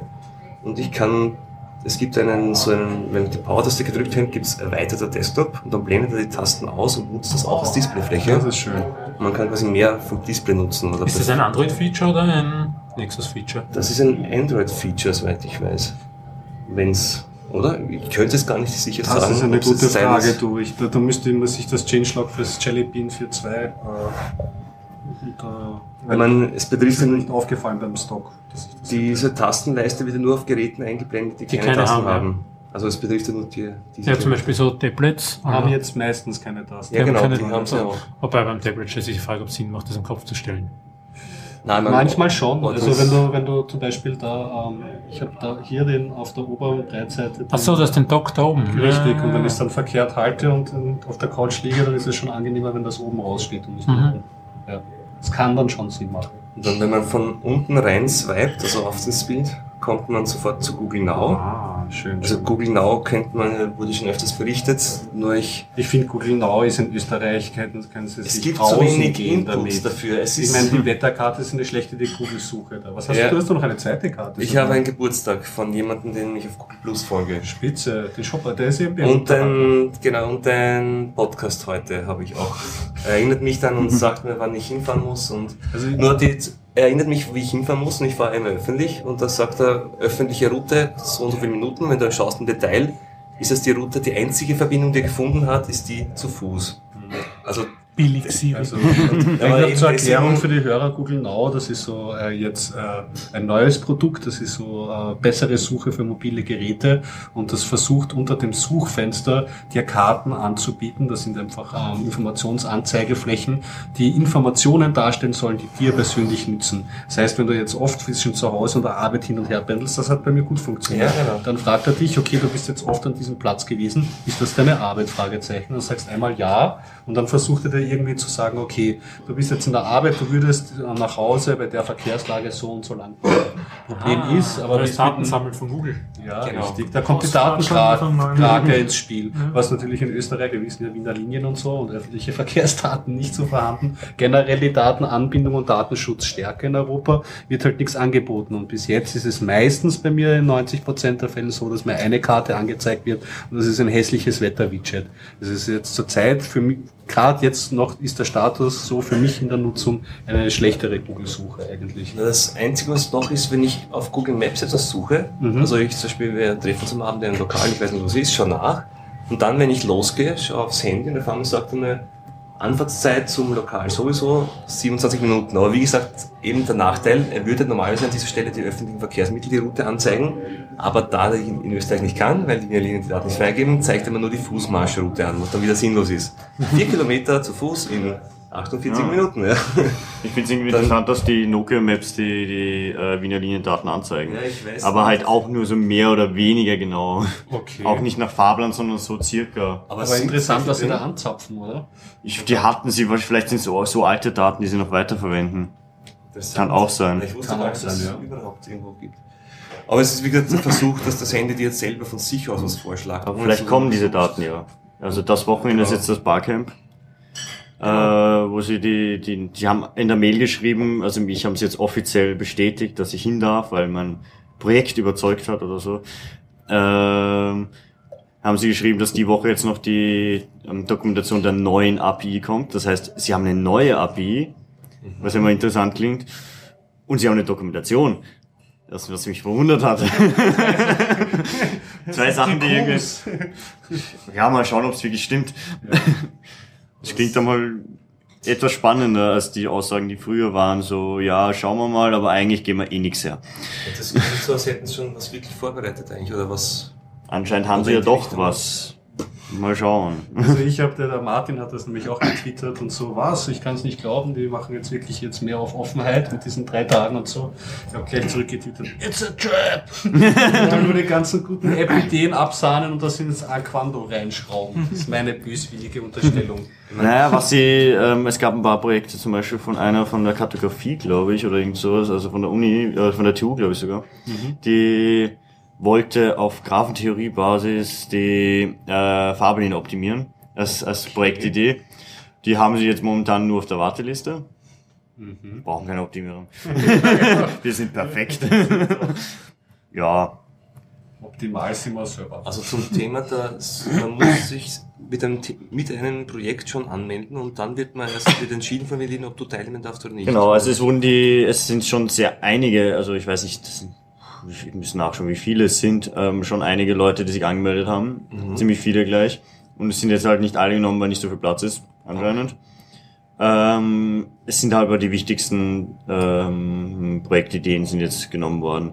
Und da jetzt der Thomas nicht äh, teilnimmt am Wochenende, sind wir nur zu zweit, ähm, ist noch ein Platz frei, wird wahrscheinlich als nächste, glaube ich, auf der Warteliste ist die mit der Graphentheorie, also mit den Graphenoptimierungen, wird wahrscheinlich dann aufsteigen und das äh, auch noch dazukommen. Aber ich bin echt gespannt, was da rauskommt. Weil es würde mich wirklich freuen, wenn mich, egal, also Google Now ist schlecht jetzt, aber oder und vielleicht ist Quando eh ganz gut, aber es gibt aber nur trotzdem, irgendwer hat noch eine andere Idee und die vielleicht Ja. auch ganz praktisch ist. Und dann wenn man alle Leute nachdenken lässt und sie Ja. tun lässt, dann Ja. kommen Es ganz, gibt- ganz tolle Mit Sachen. dem gibt Essen kommt der Appetit halt. Das ist halt Ja, dann, wenn die genau. API Ja. frei steht und die Leute damit rumspielen und experimentieren können. Dann werden neue Ideen entwickelt. Ja, momentan gibt es äh, gibt's ja auch ein, ein Issue in, im MetaLab. Sie wollen sich mal irgendeine Anzeigetafel an Bildschirm und irgendwas hinhängen, was in der Nähe halt die Abfahrtszeiten von nächsten U-Bahn-Straßenbahnen anzeigt. Was ja schon herrlich wäre. Ja, das müssen sie schauen, was sie dafür verwenden. Ähm, es gibt ein paar Leute im MetaLab, die haben auch irgendwelche solche Apps, die das abgreifen. Die verwenden anscheinend auch schon die, die FluidTime API, aber so halb, ja, ich weiß nicht, ob sie das wirklich äh, dürfen oder ob sie sich so eine Sondergenehmigung geholt haben oder halt auch immer so wackelig. Ich habe so Nicht ganz so schön, wie es gehört. Ja. für die Wohnung überlegt, dass ich, wenn ich weggehe, wenn der Bus kommt. und Ja. dann eigentlich nur an, an, damals an Short, also an Bookmark auf die Webseite, auf die iTip-Webseite. Was sie ja immer wieder geschafft haben, schön zu verhindern nachher, weil manchmal haben sie es nachher wieder gemacht, dass es nicht mehr funktioniert hat. Genau, das war dann so, ich dann so dieses Auto-Reload-Browser-Plugin gehabt, das dann automatisch alle paar Sekunden die Mhm. Seite neu lädt, damit es halt aktuell ist und dann hast du immer plötzlich, und es ging definitiv, weil ich es manchmal vergessen hat, das ganzen Tag halt dann minütlich reloadet. Und dann jemand haben sie es verändert, weil das glaube ich nach einer bestimmten Anzahl von Reloads mit derselben Session einfach nicht mehr geht. Sie haben Mhm, zu Haben sie lange, das du hast zu oft geguckt, raus mit dir. zu viel Zugriff. Ja, wobei auch allgemein, Nein, wenn du nur die, die Uhr direkt aufrufst. Ich hatte das am N100 noch, dass ich so ein, da gab es so ein Plugin, so ein Widget, das halt nur einen Teil von der Webseite anzeigt. Ah, Da habe ich gesagt, gib mir genau dieses Tabellenfeld, wo die Uhrzeit drin steht, also wo die, die Minuten drin stehen und zeig mir das genau am, am Homescreen an. Und das hat dann zwischendurch auch immer wieder Error geworfen, weil es einfach Das ist die Struktur verändert von dieser Tabelle, so- ja, und mit den Sessions haben sie wieder umeinander gepusht. Die, die Session haben wir, ich wollte jetzt das Caching einführen in, in meiner App mal ähnlich, äh, habe ich repariert, es hat wieder, hätte funktioniert. Nur es funktioniert nicht, weil die Session, ich müsste meine Session holen von der ersten Seite und dann in die Übersichtsseite runtergehen und für jedes Mal irgendwie die Session noch mal eine Nachfrage schicken. Ah, ja, ja. Dass er das wirklich dann als Endergebnis kriegt, muss ich zwei Anfragen vorher machen, das ist dann sinnlos. Also zusammengefasst, die haben halt vieles getan, um das Abgreifen der Daten schwer zu machen und zu verhindern. Und das jetzt Kannst du gleich ausweiten. Ich habe Ja. das bei der ÖBB genauso versucht, geht auch nicht. Das Einzige, was du machen kannst, du kannst einen Live-Ticker von ihnen einbinden als iFrame. Das habe ich auch gemacht. Es funktioniert zwar, aber naja, gut, ist auch nicht diese. Von der ÖBB habe ich was gehört von einem, der hat gemeint, er kennt äh, irgendwo, es gibt eine ÖBB-API auch. Ich weiß, aber das Ja. ist veröffentlicht. Ja, sie ist aber noch besser dokumentiert als die Quando. Die haben sie auch irgendwann geändert, nachdem sie dokumentiert war. Wie ist deren ähm, App das Scotty? Das habe ich noch nie ausprobiert. Scotty? Das Scotty Nein. funktioniert eigentlich relativ gut, den verwende ich öfters. Der geht übrigens auch auf Wiener Linien. Ah, okay. Das Das beides ab. Sind, gibt's Zieladresse, Startort oder und Zieladresse, wobei Start kann auf GPS auch gehen. okay. Das sagt auch Wiener Linien, also Straßenbahnen und U-Bahnen. Cool. Das habe ich nicht gewusst. Ja, ich Funktioniert eigentlich relativ gut. Auch solche ähm, Flughafenbus habe ich zum Beispiel verwendet. Da funktioniert es auch hervorragend. Das heißt, wenn du gerade mit dem Flieger in Schwächert landest, wirfst du mal ins Scotty an, Was? sagst, wo du Ja, hin möchtest. nee, das geht auch über er- die Wiener Linienseite, ist das schon drin. Ja, der. Vorteil ist, ich wohne in Niederösterreich. Ich sage, ich möchte jetzt nach Hause ähm, vom Flughafen Okay. Wien. Gut, da habe ich noch ja, kein GPS. das ist eh aber dasselbe System dahinter bei vor. Und ja, da sagt man einfach, wann der Flug auf den Bus geht und welchen Zug ich dann erreiche. Und das ist sehr Das ist auch praktikabel. ich glaube, der Was- ist relativ neu dabei, der Was, Flughafenbus. ja, ja, das Den habe ich jetzt auch Jahr. erst gemerkt beim Rausfahren nach, im, Dezember. Was leider nicht äh, so easy gegangen ist, ohne eine App zu installieren, noch ein zusätzliches Ticket kaufen. Was ich mir noch wünschen würde, ist, du sitzt im Flieger, sagst, ich bin jetzt gelandet und ich möchte nach Hause, wo immer das auch sein mag. Und äh, kaufen wir mal gleich alle Tickets von dieser Verbindung, die ich mir gerade ausgewählt Also habe. optimalerweise könnt, müsstest du noch sagen können, ich habe aber Kernzone zum Beispiel, sowieso Ticket. Kauf Zum nur Beispiel, bis zum äh. Stadtrand. Das wäre schon Wobei Kernzone ja. für einen Flughafenbus nicht funktioniert. Aber Ja, egal. bei Flughafen nicht, aber es fährt eine S-Bahn dort. Also. Genau. Aber der Vorteil ist eben, du steigst aus dem Flieger aus und du weißt, ohne den Fahrplan zu kennen, einfach, wann geht der nächste Flughafenbus, welchen Zug kann ich dadurch potenziell erreichen. Ja, das ist herrlich. Ich glaube, Das da ist ein kann man, Anwendungsfall. Ja. da kann man nochmal positiv erwähnen, die App Öffi, die ja nicht nur für Österreich Mhm. geht, sondern auch für... Wobei in Deutschland soll sie angeblich besser gehen als in ja, Österreich. aber sie funktioniert und ich finde es immer genial, dass sie in Österreich überhaupt so gut funktioniert, weil sie ist schneller als, als Quando beim Anzeigen der Echtzeitdaten und ich weiß auch nicht, wo die die her hat. Und sie Jetzt wollte ich funktioniert auch mal nachschauen, wo die her und sie hat. funktioniert, ob die, ob die im Hintergrund die FluidTime-API verwendet oder wo die her... Keine Ahnung, ich glaube, die verwenden die ÖBB-Dings. Also ich habe äh, auf dem N9 gibt's äh, eine App, die heißt Fahrplan. Die verwendet irgendeine ÖBB-Daten, irgendeine ÖBB-API anscheinend. Ob sie das darf, ist eine andere Frage. Ähm, wo auch die hat so Abfahrtsdaten, Abst äh, Abfahrtszeiten ab Stationen, die halt wieder keine Echtzeitdaten sind. Die wieder nur statisch. Aber das sind auf jeden Fall Echtzeitdaten. was Ein net- das- ein nettes Feature von das geht Scotty. so in Sekunden schnell. Also du machst es auf und sofort. Das hat aber ich- Quando häufig schon nicht. Ein nettes Ja. Feature von Scott, ich weiß nicht, ob das andere auch haben, ist der Kalenderexport. Wenn ich sage, ich möchte habe Ja, die Verbindung ja, und ich exportiere mir sie in den Kalender, Das dann steht, auch. genau. Und das war sehr praktikabel, wie ich nach Deutschland gefahren bin mit dem Zug. Da stehen genauso auch, der hat übrigens auch deutsche Verbindungen, da steht genau welcher äh, Bahnhof, Bahnsteig und so. wann, welche U äh, Zugnummer, welche Abfahrtszeit. Und das geht dann genauso auch offline. Aus Das ist sehr praktikabel. Nutze ich auch regelmäßig. Und, und wie gesagt, also mit dem Öffi, der, kann man dazu sagen, ist ja der Entwickler, der Andreas Schindbach. Und ich bin das ist auch der Entwickler von der Bitcoin Wallet Ja. aus der Bitcoin-Szene, der da auch sehr aktiv ist. Aber wirklich, wie gesagt, dafür, dass es in Österreich eigentlich diese nicht gibt, finde ich, ist es super gelöst und das geht in so vielen Ländern. Du steigst in Deutschland aus dem Flugzeug raus, hast sofort deine Verbindung, du steigst in Wien aus dem Flugzeug raus, hast sofort deine Verbindung, ist alles dieselbe App. Ja, besonders wenn man sich, äh, wenn man bedenkt, was es für Zugsuchen und so weiter für schreckliche Seiten gibt. Ich suche auch immer über ÖBB. Ich bin auf die portugiesische Seite gegangen. Der hat mir dann angezeigt, ja, es dauert drei Stunden. Ja, wann, wo? Hat er mir nicht gesagt. ich habe jetzt erst dann mal natürlich nur auf Portugiesisch, dann habe ich mal Englisch gesucht, das war irgendwo klein versteckt. Ja, Das Verkehr. ist immer schön kompliziert extra. Datenanzeige und Verwaltung Ja. muss besser werden. Aber wenn wir schon beim, beim Flughafen waren, ich habe, wollte ja noch den Flughafen loben, Aha. dass Ah, ich ja. mal, was- ich wollte ja Das mal wen loben. ja, genau deswegen. Weil nachdem äh, ich so viele Leute gehört habe, die sich immer beschwert haben, ja, ein Flughafen Wien, so scheiße, mal. Ja, genau. Nachdem ich jetzt sechsmal geflogen bin in den letzten äh, ein, zwei Wochen, äh, Skylink, ja, genau. kann ich sagen, irgendwie, da war Wien noch einer der, der eigentlich so der Flughafen, der mir am besten gefallen hat. Also es war der einzige Flughafen, wo du einfach wirklich gratis Wi-Fi kriegst, aber echtes. Du gehst hin, drückst auf eine, gehst eine Seite auf, drückst einmal bestätigen, du hast Internet, fertig.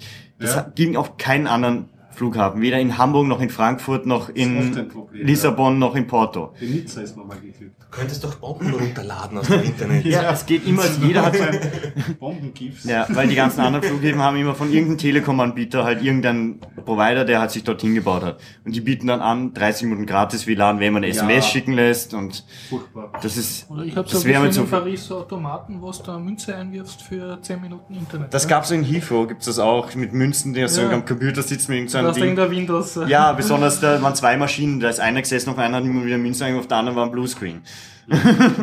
das will man auch nicht haben. Und das ist eine der Sachen, wo man wirklich den, äh, den Skylink oder halt auch den, halt den Wiener äh, Airport loben kann. Und das andere war, was äh, auch bei Skylink, es war ziemlich schnell, wo ich angekommen bin. Also es war zwar mit Bus, was jetzt ja irgendwie oldschool ist, dass man halt äh, im, im Flugzeug wartet, bis der Bus da ist, im Bus einsteigt und dann äh, überfährt. Andererseits ist nicht so weit die Fahrt gewesen, man ist direkt eine, äh, in die Tür rein und es war sofort das Band da und das Gepäck war zwei Minuten später da. Also ich habe so viele Leute gehört, die gemeint haben, ja, und in, in Wien, da wird sowieso jedes Gepäckstück einzeln und man braucht eine halbe Stunde und ewig lang und haben sie immer übertroffen damit. Zwei Minuten waren's. Ja. Wahrscheinlich hat sich das jetzt auch eingespielt. Ich glaube, das war jetzt auch die Eröffnungsphase des Ja. neuen Trakts und da hat es einfach Also viel. es waren überhaupt keine Probleme. aufgeregt. Dafür gibt's in Wien gratis WLAN am Flughafen. Ja, das Genau. habe ich schon erwähnt. Das ist das Einzige, was echtes, brauchbares, gutes WLAN gibt. Das gibt's, das habe ich in Nicht Deutschland den brauchbar. In. Deutschland, in Düsseldorf kriegst du das gar nicht. Du musst Ja, du kriegst das in den meisten in Hamburg und in, in Frankfurt habe ich den, kriegst du eine halbe Stunde, wenn du eine SMS schicken lässt. Du musst Daten angeben. und Ja, das ist und urumständlich. Das am. Handy eintippen, einen ganzen Blödsinn, einen PIN eingeben, das, das für zum schnell umsteigen mal Mails checken, will man das auch nicht machen. Und das, hat- das war in Portugal auch dasselbe. Ähm, ja, und ansonsten die Wegzeiten, also zum Gehen, also bis zur S-Bahn vom, äh, vom Ausgang bis zur S-Bahn runter ging's. Ich hatte zwar einen schweren Rucksack, aber war akzeptabel von, der, von den Gehzeiten. Mhm. Ähm, was bei Hamburg nicht so, also in Hamburg ist mir deutlich weiter vorgekommen bis zur S-Bahn. Und- Wobei die, die S-Bahn dort ja auch relativ neu ist, die haben sie auch erst vor ein paar Jahren dort ausgebaut. Vielleicht sind wir in Wien einfach nur verwöhnt, dass der Flughafen früher kleiner war. Und äh, ja, sind sind die Leute nicht gewohnt, dass andere Flughäfen deutlich größer und unübersichtlicher sind. Ja, ich glaube, da waren die Leute auch im Anfang an, am Vorfeld schon wahrscheinlich sauer, weil dieses ganze Ding mit dem Bauskandal rundherum, ich meine, Ja. da war schon kein gutes Karma irgendwie im Vorher. Also ja, vom, vom Design her kann man, kann man schon ein paar Sachen anmerken. Es ist ein bisschen düster manchmal, also, manch, also Wände, manche Wände sind einfach schwarz. Also schaut zwar recht schön aus, aber es ist ein bisschen depressiv. Ja, ja, Ähm, Schwarz glänzend Marmor auf Grau und so. ja, hat schon was, aber lang will ich dort auch nicht sein. Ähm, was der beste Flughafen war zum, zum Flughafen kommen, äh, war Porto. Weil in Porto hast du im Grunde einen Nachtautobus, der fährt jede halbe Stunde oder jede Stunde, ich glaube jede Stunde nur. Äh, und da kannst du vorher eine Karte kaufen, kostet dich dann 1,20 circa. Kannst du mit den RFID-Karten hingehen im Bus, piepst und bist drin mit Vorverkauf 1,20. Nett. Und kommst dann auch bis zum Flughafen raus. Okay, das geht. Das ist Das, eigentlich wollte ich, habe ich mir gedacht, ich muss am Flughafen übernachten, weil die Metro fährt nicht so lang. Die Metro fährt auch nur jede halbe Stunde. Das war beim Ankommen schön. Man kommt an in der Früh, ist unmüde, halbe Stunde warten auf die Metro. nicht gerade das, was man haben möchte, ja. Ja. Das, was aber nachher, was ich gesehen habe, ist in Wien nicht besser. In Wien S7, äh, 25 Minuten warten. Ja, Ja, äh, da macht es zum Beispiel wieder Sinn, zu wissen, wann fahrt die nächste U-Bahn. Muss ich mich jetzt dummeln, muss ich laufen, Ja, muss ich nicht laufen? Oder das Ticket kaufen wäre eine Idee, wäre Genau. gut gewesen, weil ich bin hingekommen und da waren 100.000 Leute und wollen ein Ticket kaufen. ist die haben das, so lange gebraucht. Mit der, mit der App zum Ja. Ticket gekauft. Das war bei mir genau dasselbe. Ich habe drei Minuten am Westbahnhof Zeit gehabt, Ticket zu kaufen und in der Flughafenbus. Also wenn man, Verspätung wenn man einheimisch ist, wenn man Problem. weiß, was man, was für ein Ticket man braucht, geht es natürlich Ja, schnell. das ist Aber wenn man wüsste, ich habe es nicht gewusst, dass unten beim Bahnsteig auch noch ein Ticketautomat gewesen wäre, den niemand gewusst hat, der war komplett leer, dann wäre es auch schnell gewesen. Aber ja, war ganz. Sonst- Bier? Ich bin nach Wien gekommen mit stinkenden. Leuten in der S-Bahn.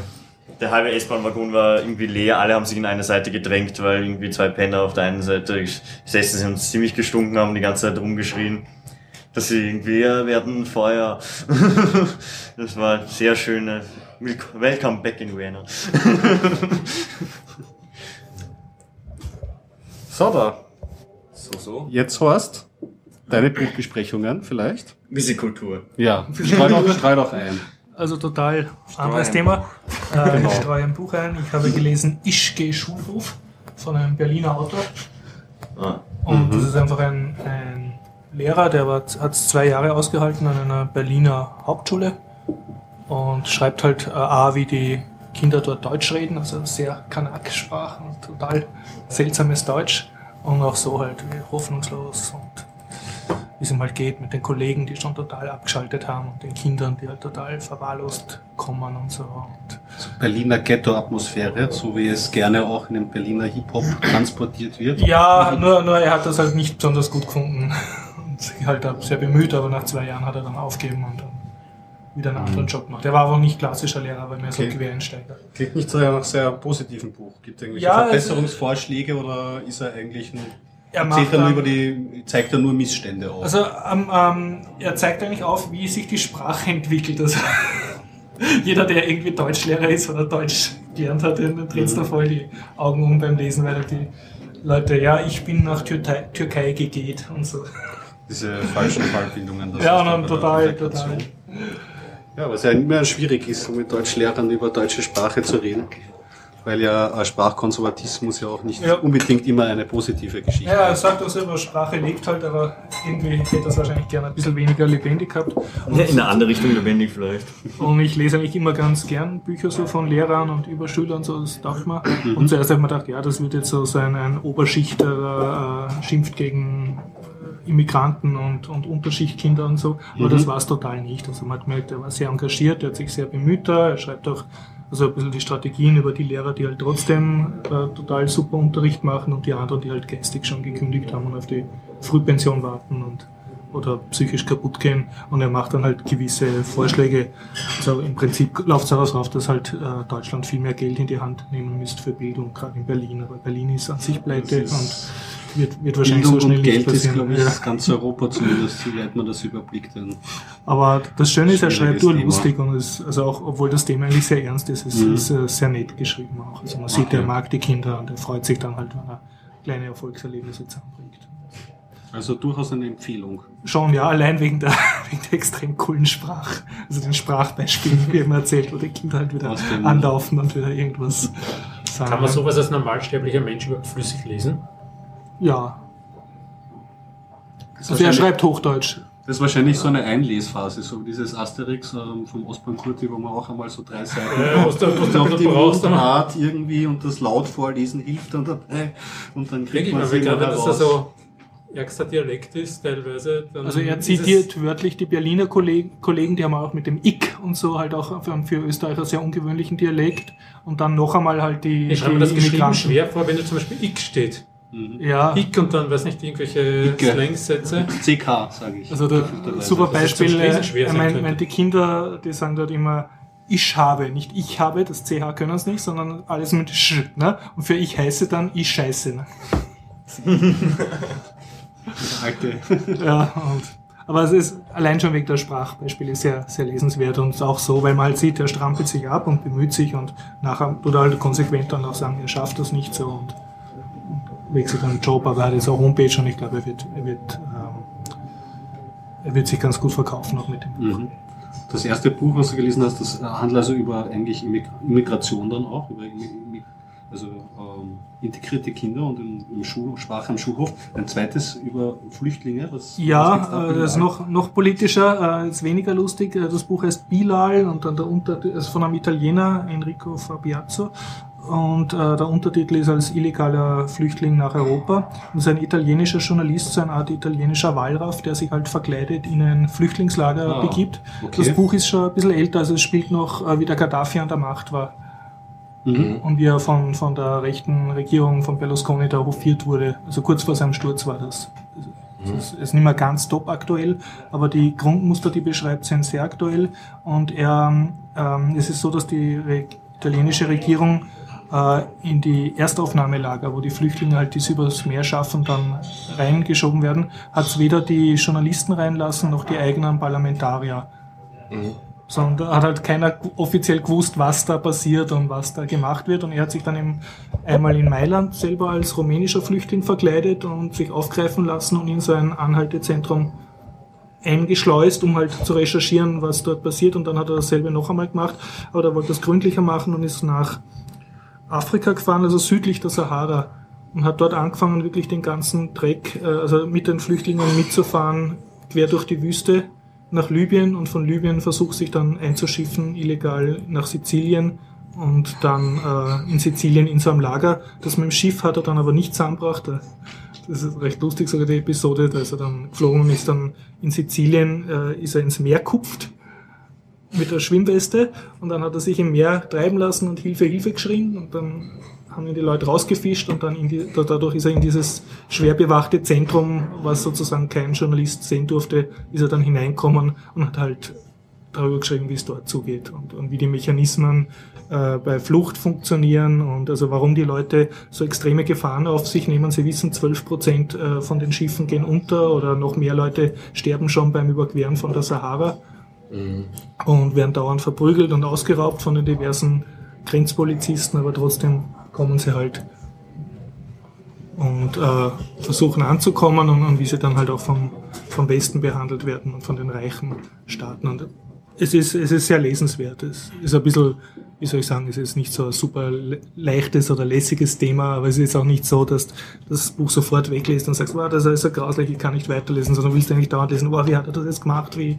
geht's jetzt weiter und so. Ja, das das haben ja die checkt. Wahlraff-Geschichten, so wie du ihn schon zitiert hast, ja auch an sich dadurch, dass es Report ist es aus der Ich-Perspektive auch Ja, wobei es ist ganz lustig dann, er macht einen, einen rhetorischen Trick, also er verkleidet sich dann als türkischer Bilal, als kurdischer Bilal, also er nimmt eine andere Identität an Und und dann sagt er, Bilal äh, ließ sich nicht provozieren von dem so und so. Also und, wechselt dann in die dritte Ja, ja, Person. also Interessant. Aber- Interessantes Stilmittel, ja. ja. Aber sehr, wie soll ich sagen, ich, ich finde es sehr lesenswert und obwohl es jetzt nicht mehr politisch so super aktuell ist, weil diese ganze Regierung jetzt gar nicht mehr an der Macht ist, die er da beschreibt, äh, sind die Grundmechanismen trotzdem sind immer noch da. Ne? Also er schreibt, wie dann die EU mit dem Gaddafi ein Abkommen gemacht hat, dass halt aus Libyen die, äh, die Asylsuchenden einfach in die Wüste schicken und ein paar überleben dann und schaffen den Rückweg und da ist ver hungert halt in der Wüste und so. Das ist denen auch wurscht. Ne? Und gleichzeitig gibt's aber Libyer, die, die eher gut gestellt sind und, und die sagen dann, ja, sie fahren jetzt nach Italien und, und setzen sie ins Boot und fahren rüber und wissen auch genau, was dort machen müssen. Also, also überall halt auf jeder Ebene Korruption. Und ja, na, also ich kann es empfehlen. Ich werde einen Link reinposten. Sehr interessante Geschichte. Ihr vielleicht irgendein ein schöner Lebenthema? War jemand im Kino oder Gregor, hast du nicht eine jede Menge, du hast jetzt zwei Wochen lang dein Handy gestreichelt, da müssen ja irgendwelche Erfahrungsberichte Also rauskommen mein sein. Handy Dein Tablet, hat so lange, so lange gehalten wie noch nie, weil ich Ja. das Tablett die ganze Zeit bediene. Ja, für, fürs Tablett, ähm, ich habe ja 25 Euro jetzt mal rein investiert in den Store und bin jetzt so in ziemlich... den Google Play Store. Ja, und hab, Okay, hab hast ein zu? Weihnachten ein wenig Sinnvolles gekauft. Das meiste waren eigentlich Spiele. Mhm. Muss jetzt aber sagen, dass ich jetzt nach dieser Investition von den, weiß nicht, 23 Euro von den 25 Ja. ausgegeben, bin ich jetzt auch schon ziemlich durch. Also es gibt jetzt eigentlich keine Also die Spiele guten mehr. Sachen hast du jetzt schon gekauft. Ja, sozusagen. ja, man muss dann schon durchgehen. Es ist ziemliche Arbeit. Der, der Store, Mhm. gerade wenn man Spiele sich anschaut, könnte besser sortiert sein. Die Kategorisierungen, die nicht mal Rollenspiele umfassen, sondern nur so Ja. Kategorien wie Gelegenheitsspiele. Und da sind dann alle Rollenspiele drinnen. Das ist halt irgendwie... Und gibt es dann irgendwie viel Dritt, nein. Drittseiten, wo du da dann gute Spieletipps geben Das mache ich dann oder? nicht. Ich habe immer eigentlich nur die Google Play direkte Okay, ja, die App ja. verwendet. Was, was so ein Vorteil ist, was sie eingebaut haben, ich weiß jetzt nicht, ob es das immer schon gegeben hat, so eine Bookmarking-Funktion. Ja, das ist neu, glaube Das ich. ist, glaub ich- aufgefallen, Ja, ja, ja. Und das ist Diese ziemlich gut halt. Wunschliste, oder? Ja, wenn du sagst irgendwie so, ja, fadisiert mich halb, aber nicht ganz diese App, dann drückst du auf den, ja, genau, auf Mhm. den Bookmark-Button und dann hast du eine Wunschliste und siehst dann halt die Apps, die du haben könntest. Aber zu dem Spielethema werde ich mal ein Roundup machen, weil das gehört Okay. noch genauer besprochen. Ich habe einige Empfehlungen und mh, was man vielleicht generell sagen kann über die Spiele, es ist jetzt eine Mode bei, bei ähm, Spiele, Klassiker rauszubringen, relativ hochpreisig. Also es gibt ein Final Fantasy um 6, 7 Euro oder so, oder und Fantasy, Fantasy, äh, Final Fantasy 3. Oder zum Beispiel Rockstar hat rausgebracht Max Payne oder ähm, Grand Theft Auto äh, Vice City. Und Also direkt für Tablets jetzt. Richtig. Und sie, sie verlangen eigentlich, also natürlich gerechnet an Originalpreisen nicht so hoch, aber durchaus stolze Preise. Mhm. Und bei den Spielen muss man aufpassen. Insofern, wie gut haben sie die Steuerung umgesetzt, beziehungsweise kann man jetzt schon sagen, Spiele, die halt von anderen Plattformen geschrieben wurden und die neu aufgelegt werden für diese Plattform, wenn sie nicht wirklich ein komplettes Steuerungs-Rewrite gemacht haben, sondern halt so On-Display-Steuerungen, egal wie gut sie umgesetzt sind, ist immer ein bisschen eine Einschränkung. Mhm. Also ohne Controller, also gerade bei Rockstar muss ich ein bisschen motzen, die haben da eigentlich ziemlich gepatzt, muss man sagen. Das hätte man viel besser machen können. Haben Sie versuchen die vorhandenen Titel noch einmal abzucachen auf einer neuen Plattform sozusagen, ohne Tut viel Aufwand. definitiv, Mhm. definitiv. Und selbst bei den großen Reihen, die extra fürs Tablet programmiert werden, muss man halt aufpassen, inwiefern die eins zu eins halt dem Inhalten entsprechen. Also es gibt einen sehr guten Ego-Shooter, Dead Space, irgendwie auf diversen Plattformen. Den gibt's auch äh, eben für Android, ist spitze Mhm. umgesetzt, die Steuerung touchmäßig, einer der besten, hat für mich bewiesen, dass äh, Ego-Shooter irgendwie Touch überhaupt, über, überhaupt möglich ist, Mhm. auf eine spielbare, gute Weise.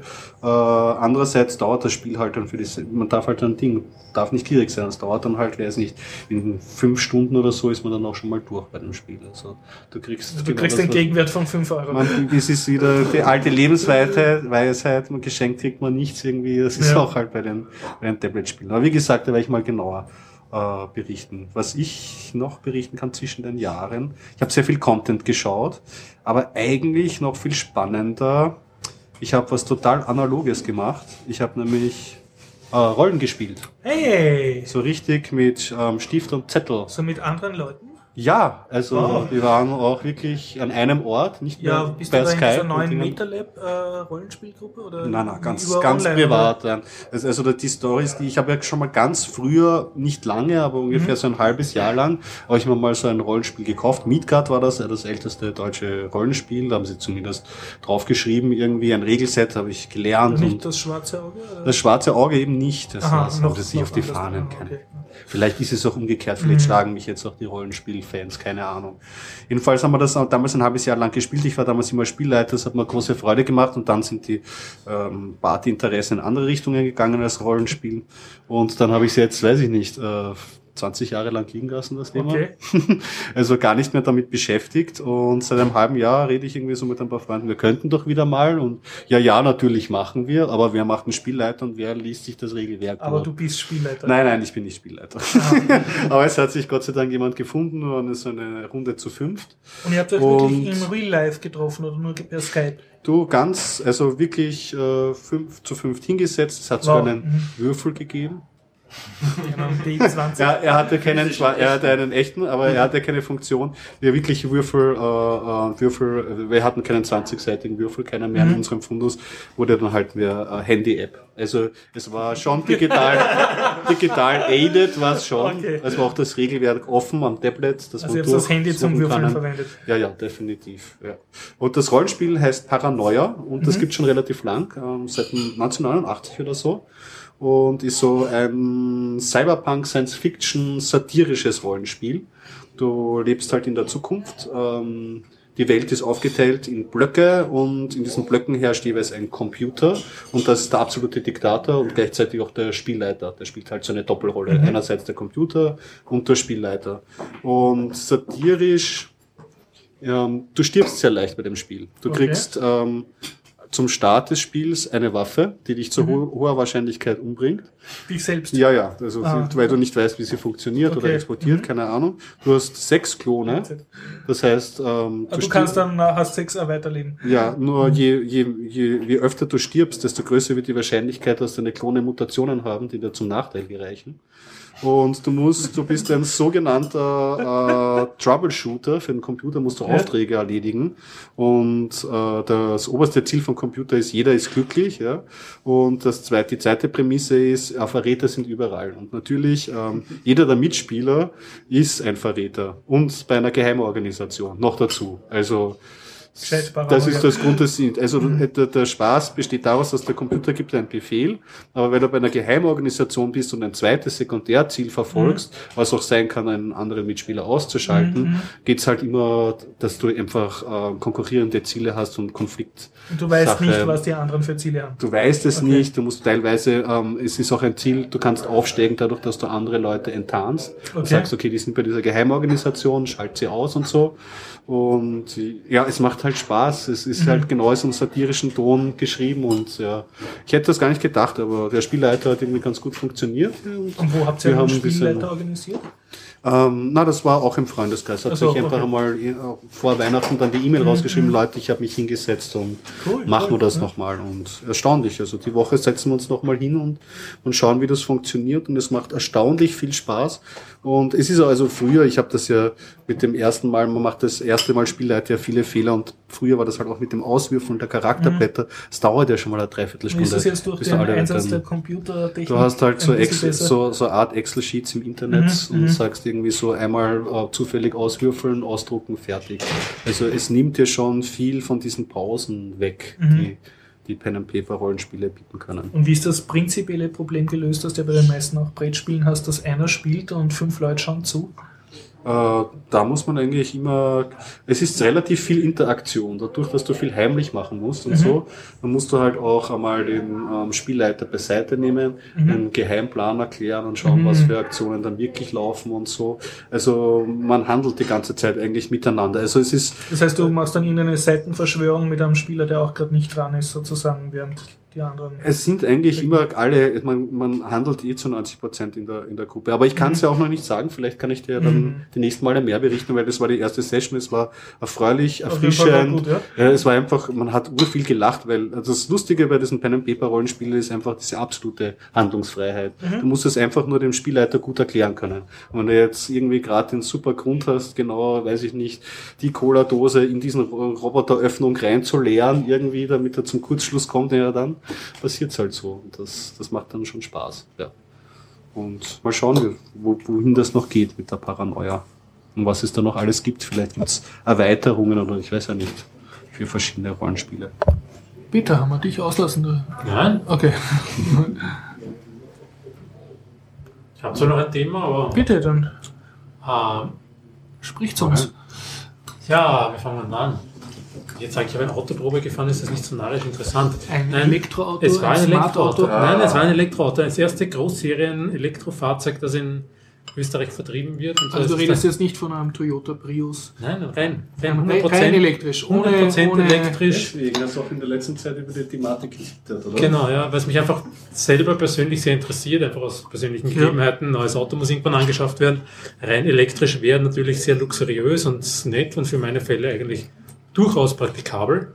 Als Zweitauto, ich fahre mit meinem Und weil du Smart. vorher Fährt gesagt sich das hast, wirklich so gut? Ja, bist du gelernt, Freunde. Ich glaube, Holger Klein hat mal auch was drüber in erzähl mal, was war das jetzt für ein Auto? Das Ein war der Nissan Elektrosmart Leaf. oder Nein, nein, Nissan den, Leaf, den okay. Elektrosmart gibt es in Österreich noch nicht. Mhm. Das war der Nissan Leaf. Das ist auch ein Kleinstadtauto? Oder Es ein, ist eigentlich, kann man sagen, fast Zweisitzer? in Größe von Golf. Ist ein Aha, Viersitz, also Viersitzer, Viertürer. Viertürer sogar. Viertürer. Äh, sogar mit brauchbarem Kofferraum. Aufgrund Mhm. der Aerodynamik würde ich ihn jetzt nicht äh, dem Golf-Klasse zuordnen, weil er einfach hinten schneller abfällt. Mhm. Das heißt, der Kofferraum ist nicht ganz so groß. Worum es mir eigentlich gegangen ist, ist, ähm, jeder Führerscheinanfänger oder jeder Mhm. Junge kennt dieses Gefühl, am letzten Tropfen Benzin zu fahren und komme ich noch bis nach Hause. Mhm. Und eigentlich von Haus aus ins Auto einzusteigen und zu wissen, ich bin limitiert. Dieses Gefühl einmal, bremst mich das oder bremst mich das nicht? Abgesehen vom Fahrgefühl, das ist wirklich der Hammer. Das ist ein bisschen wie ein Smartphone, oder? Ist man auch kaum aus dem Haus. Ja, genau, das ist aber beim Smartphone, mein Gott, dann ladest du es auf. Beim Auto muss so noch leicht. Ja. neun bis zehn Stunden, zwölf Stunden irgendwo stehen. Das ist halt dann auch nicht mehr so ganz so entspannend. Das kannst du nicht an jeder Ecke aufladen. Richtig. das Smartphone, ja. Das ist ja genau das große Manko von den Elektrofahrzeugen, ist die Freiheit, die du hast mit einem Auto. Du steigst ein und wenn ich jetzt nachher noch in, nach Linz fahren will auf einen Café, kein Problem. Weil du ja so oft einfach so nach Linz fährst. Es geht nicht um das- es geht nicht um das-. Und das Machen, es geht ums Können. Und gerade in Wien ist es so, Ja. Du kannst wirklich in Wien am letzten Tropfen fahren, du kannst es sogar theoretisch ausrollen und du schaffst es bis zur nächsten Tankstelle auf den Mhm. Hauptverbindungen. Und mit dem Elektroauto musst du einfach wirklich vorausschauend fahren. Wo kriege ich meine nächste Tankstelle her? Wie lange halte ich mich dort überhaupt Und du auf? brauchst dann Starkstrom. Ne? Das kannst nicht Ja, einfach so mit dem 220. Du kannst das, äh, gerade das Auto kannst du mit normalen Schuko-Stecker, also mal So Steckdose? Handelsübung 10 10 Ampere laden, dauert 12 Stunden. Wow. Du kannst es mit dem dreipoligen CEE-Stecker, dauert 8 Stunden, glaube ich, schlag mich Mhm. tot. Oder Starkstrom ladet das, du brauchst aber einen extra Lader dafür, da Mhm. ladet er, glaube ich, Gleichstrom rein. Ähm, auf 80, Am- 80% Akkuleistung innerhalb einer halben Stunde. Das wäre schon brauchbar. Das ist alles gar nicht so schlecht. Nachteil ist, das Fahrzeug kostet 38.000 Euro. Da hört sich der Spaß auf. Und weil du jetzt gesagt es hast, vom Fahrgefühl war so toll, oder? Ja, es Das ist irgendwie ein komplett anderes Fahrgefühl, wie du von einem Benziner kennst. Das ist ja Mhm. natürlich, Automatik ist es nicht. Der Elektromotor liegt permanent an, das Ding schaltet nicht. Das ist vom Stand weg das enorme Drehmoment vom Ja. Elektromotor, flüsterleise. Du musst, am Anfang musst du den Tacho im Auge behalten. Jeder, der Wie Auto fährt, schnell bist, jeder, der Auto, du hast keine Geräusche, du hast Ja. kein Schalten. Du steigst drauf und das Ding fährt. Beim PKW weiß man, dritter Gang oder vierter Gang, Mhm. die und die Geräuschkulisse fahre ich ungefähr 50. Interessant. das Du hast keinen. Gang, Ja. du hast keine Geräuschkulisse. Ich bin gefahren bei Regen, also das heißt, du hast eine gewisse Geräuschkulisse gehabt durchs Abrollgeräusch, ansonsten hast du gar nichts. Das Ding ist einfach flüsterleise. Und das, du hast immer dieselbe Beschleunigung. Das heißt, du Mhm. hast rein vom Körpergefühl her nicht das Gefühl, wann du die Geschwindigkeit erreicht hast. Du musst Mhm. den Tacho im Auge behalten. Und Aber wenn sonst- du bremst, kriegt er wieder Energie Ja, dann wird wieder Energie Mhm. zurückgewonnen. Von der Reichweite her kann ich sagen, ich bin das zwei Stunden gefahren. Du bist Niederösterreicher oder bist rein in Wien jetzt gefahren? Ich, ich bin rein Wien gefahren, also Wien, Okay, Baden, ja. dann Okay. auch äh, Schnellstraße und das. Die Angst mit dem auf dem letzten Tropfen hat sich dann eingestellt, wie die Rechts, Restweite dann so, so ab 60 Kilometer. Mhm. Oh ja, da fangst du an, eigentlich muss ich ja zurück auch wieder, was wäre ein Leihauto. Ich muss ja zurück auch wieder, wie weit muss ich denn da fahren? Hm. Und da fangst du einfach an, so wie beim Smartphone zum Geizen. Brauche ich jetzt die Lüftung? Brauche ich jetzt eine Heckscheibenheizung? Brauche ich jetzt eine Sitzheizung? Du fangst wirklich anders an, Ja. ein Auto zu fahren. Beim normalen Auto, puh, halte, Sitzheizung, gib ihm und Scheibe läuft an, Klimaanlage, volles Programm, gib ihm. Da fangst du dann wirklich an, du drückst, Smartphone. du, drückst die AC-Taste für die Klimaanlage und vergisst, wupp, die Restzeit, äh, Restkilometeranzeige geht einmal gleich um 30 Kilometer runter. Uh, brauche ich vielleicht doch die Klimaanlage, kann ich vielleicht doch andrehen. Aber sonst, abgesehen davon, vom Fahrgefühl sensationell. Also ich sage einmal, Alltagstauglichkeit ist durchaus gegeben. Ja. Als, zumindest als Zweitauto in der Stadt glaube ich immer noch nicht, dass sich Elektroautos durchsetzen werden. Einfach ausgrund wer hat schon in der Stadt ein, eine Garage mit Steckdose. Aber als Zweitauto und die, der, dieser bekannte Speckgürtel rund um Wien, absolut praktikabel. Das ist so, ohne, wenn ich jetzt sparsam fahre, also sparsam heißt jetzt ohne Klimaanlage, ohne extreme Heizung, dann schafft das Auto 200 Kilometer und das fahre ich im Normalfall nie. Ich fahre 60, 70, 80 Kilometer. Und was haben sie eingeben als Reichweite? Also 200 Kilometer? Oder was? 160 geben sie an, 160 aber geben sie an. wenn Erfahrungswerte Du kannst es ein bisschen strecken kannst es ein bisschen strecken, wenn man moderat fahrt. Mhm.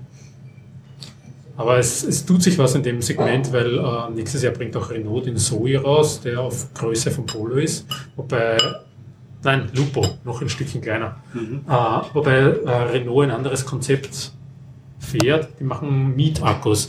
Was mich eigentlich interessiert hat, eben aufgrund dieser ganzen Thematik, was kostet mich ein Elektroauto auf 10 Jahre 100.000 Kilometer? Was ist günstiger? Ein, ein Zoe, der in der Anschaffung 20.000 Euro kostet und 65 Euro im Monat Mietakku. Das Smart kostet übrigens genau dasselbe. Kostet auch 20.000 plus minus. Mit, nein, Renault hat 70 Euro oder 75 Euro und Smart hat 65. Was hat der Miet-Akku dann für einen Vorteil? Der wird Du kriegst schnell Du wechseln kriegst, kannst. nein, nein, nicht nur wegen schnell wechseln, sondern wenn die Zelle kaputt ist, jeder weiß, Akku verliert an Kapazität, wird er einfach im Grund, der gehört nie dir. Wenn er kaputt ist, kriegst du einen neuen. Das ist aber ja auch Vorteil. Ist ein Vorteil, speziell wenn du es auf längere Zeit rechnest. Ein Akku beim Leaf weiß keiner genau, was er kostet. Ich habe ihn jetzt einmal mit, naja, 4.000 bis 5.000 Euro wird er schon kosten, weil das ist doch eine richtige große Akku Akkukapazität. Da kommt man drauf, dass einem der Leaf nach 10 Jahren dann doch 45.000 Euro mit Wartung und so kostet. Wobei man dazu sagen muss, ein Elektroauto hat sehr wenig Wartung. Du hast kein Motoröl, du hast kein Getriebeöl, du hast im Prinzip kaum irgendwelche Das ist nur ein Akku, Verschleißteile. ne? Du hast einen Akku. Du hast keine Zahnriemen. Was hast du für Serviceintervalle? Also muss man zum Service Ja, du musst zum fahren? Pickerl fahren. Und Pickerl ist ja von der, vom Gesetz vorgeschrieben. Serviceintervalle hast du in dem Sinn relativ wenig, also weil die, so das meiste wird, 10.000, 15.000 Kilometer, wie man es früher kannte. Von so viel ich weiß, das ist jetzt herstellerabhängig, hast du die aber nicht, weil zum Beispiel der Nissan liefert ein Telematiksystem drin, das heißt, das Ding funktioniert mit SIM-Karte. Du hast den Vorteil, du könntest dein Handy auch über das Smartphone bedienen. Was natürlich cool ist, du kannst es vorheizen bzw. kühlen. Du kannst die Ladezeiten äh, einstellen über das Handy. Das heißt, äh, auch wenn der Akku kaputt wäre, bin mir nicht sicher, wie viel ihr nach Hause telefoniert. Wird sicher auch einiges sein. Wir werden ja schon sagen, wann es zum Service muss. Aber de facto, es ist nichts dran, was verschleißt. Ich fahre sie jetzt zum Service. Hm, Da gab es einen Vortrag am, am äh, 29C3, da habe ich leider gesehen, über ähm, Smart Cars, wo solche Elektronik drin sind. Muss ich mir noch anschauen, da war ich leider nicht dort. Ich weiß nicht, ob ich da nicht auch vielleicht ein bisschen skeptisch entgegenblicke, wenn mein Auto so viel mit dem Hersteller kommuniziert, das macht mir Angst. Ja, und genau darum ging es im Vortrag. Aber de facto beim Elektroauto, du hast keine, kaum Verschleißteile. Die Bremsen können verschleißen. Hast du aber weniger als bei einem normalen Auto, weil du ja, Ja. mit der Motorrückgewinnung, mit der Genau. Energierückgewinnung weniger bremst. Also bremst musst du schon physisch, allerdings nicht mit den Bremsscheiben. Genau, also Du hast keine, nicht viel ab. Das- das- abhängig vom Auto, vielleicht ein paar Keilriemen, aber auch nicht viel, das wird alles elektrisch angetrieben. Aber das ist ja auch zum Beispiel für die Fahrzeugindustrie äh, ein Problem, wirtschaftlich gesehen, weil Ja. nämlich, was machen die ganzen Werkstätten dann? Wenn stell dir vor, es Ja, aber die so- Akkus tauschen. Nicht nur was machen die Werkstätten, würdest du mit einem Elektroauto in jetzt eine klassische Werkstatt fahren? Mit dem Kollegen äh, Öl verschmiert mit dem Gabelschlüssel in der Hand. Mhm. Schau dich einmal schief an, wenn du mit einem Elektroauto kommst. Der leert einmal Öl rein. Ja, wahrscheinlich. so, was? Das kann ja nicht gehen, es ist kein Öl drin. Kein Wunder, dass sie stehen will. Aber trotzdem muss ich sagen, die Experience war überaus positiv. Ich glaube, dass das Potenzial hat. Wenn es nur so gefördert werden würde, wie zum Beispiel in Oslo.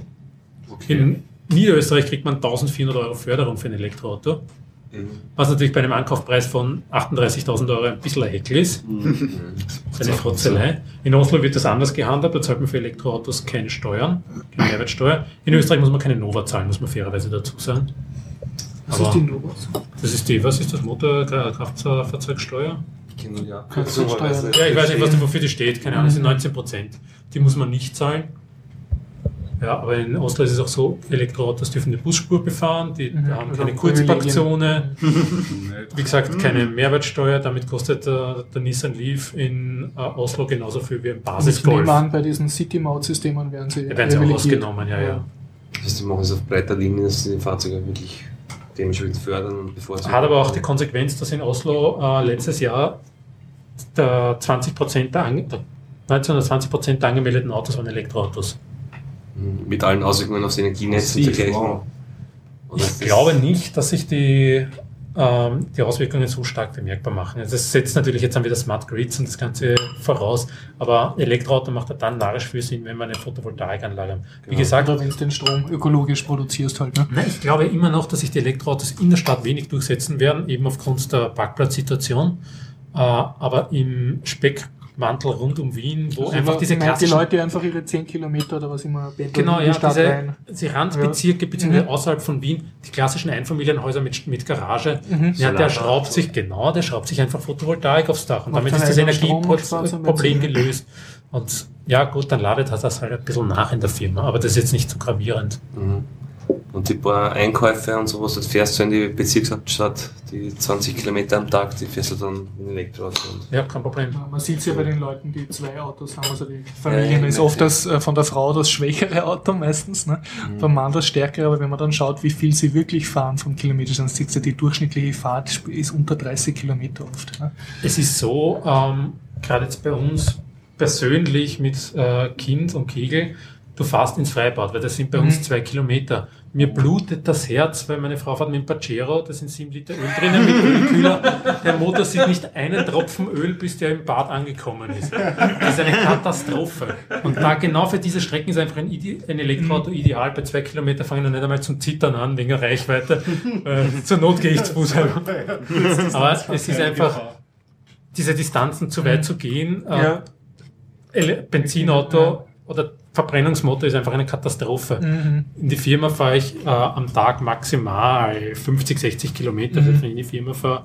Meine Frau genau dasselbe. Die fährt sogar noch weniger. Und deswegen sage ich dafür, genau für diese äh, Ja. Randbezirke Also glaubst du, wird sich ideal. Elektroauto als Zweitauto erst einmal eher Als am, Stadtrandgebiet? Genau. Mhm. Also da muss halt preislich was tun und Ja. ähm, auch die Unterstützung der, der Politik, gerade jetzt mit Kurzparkzone, wenn sie es Mhm. ausweiten auf ganz Wien, das ist vollkommen kontraproduktiv, weil wo kann ich mit einem Elektroauto dann parken? Dann kann ich nicht Parkplatz suchen, sondern ich muss ja an einer gewissen Stelle parken. Du brauchst sowieso Strom. Ich brauche Strom ja. dafür. Das wird wahrscheinlich ein neuer Markt werden, ne, dass man sagt. Und äh, dann überlege ich mir, ob ich fünfmal in den Kreis fahre, wenn ich dann schon nervös wäre, weil das fünfmal in den Kreis kostet mich Strom.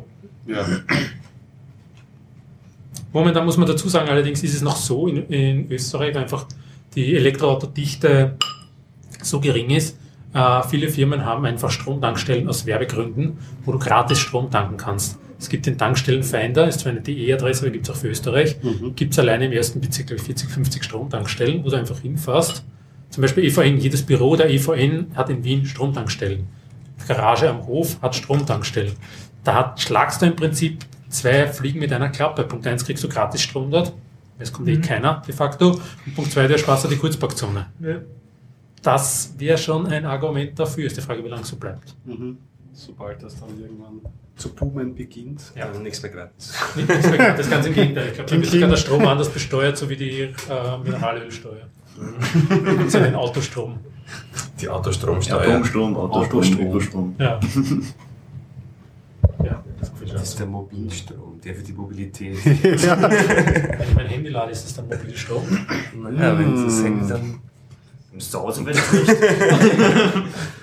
Die müssen dich halt an Handy orten. Es gibt ja auch die Überlegung, dass, äh, dass wenn es einmal viele Elektroautos geben würde, die tagsüber parken, während die Leute in der Firma hackeln, dass man die dann sozusagen als den Akku als, Ja, ja. als Speicher nutzt, um eben das Netz, Das Netz zu zu entlasten. stabilisieren. Das heißt, du verdienst dann am Ende sogar noch Geld dadurch, dass dein Auto Naja, gut, über. Verdienen jetzt mal.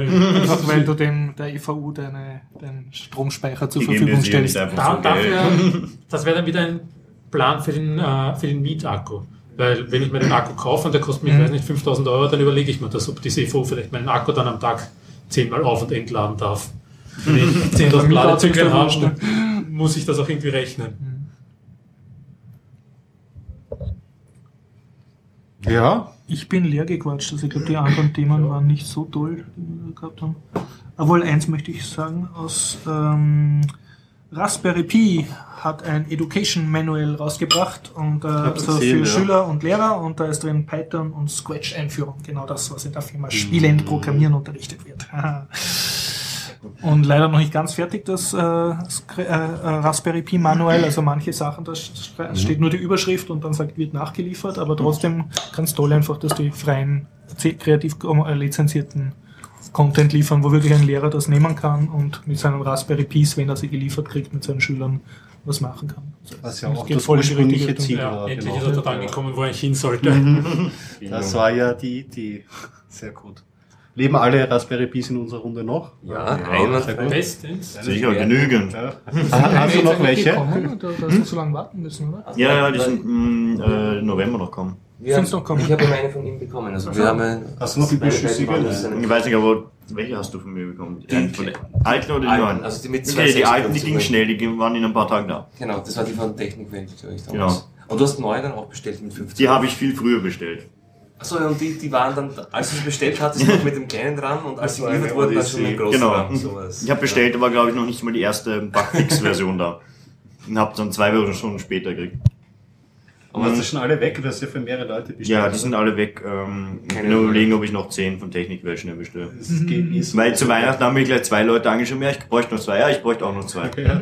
Ich habe auch schon drei Leute gefragt, ob Ja. sie Raspberry haben können. Zu Weihnachten kommen die Leute auf die Ideen, ja, man könnte ja das zusammenbasteln, ein Backup-Server für die Mutter und dort ein Media Center für den. Es gibt immer einen Einsatzzweck. Ja. Ja, so. Hast du deinen äh, in Verwendung? Also, oder für einen speziellen Zweck oder Momentan habe ich eigentlich gar nichts in Verbindung. so?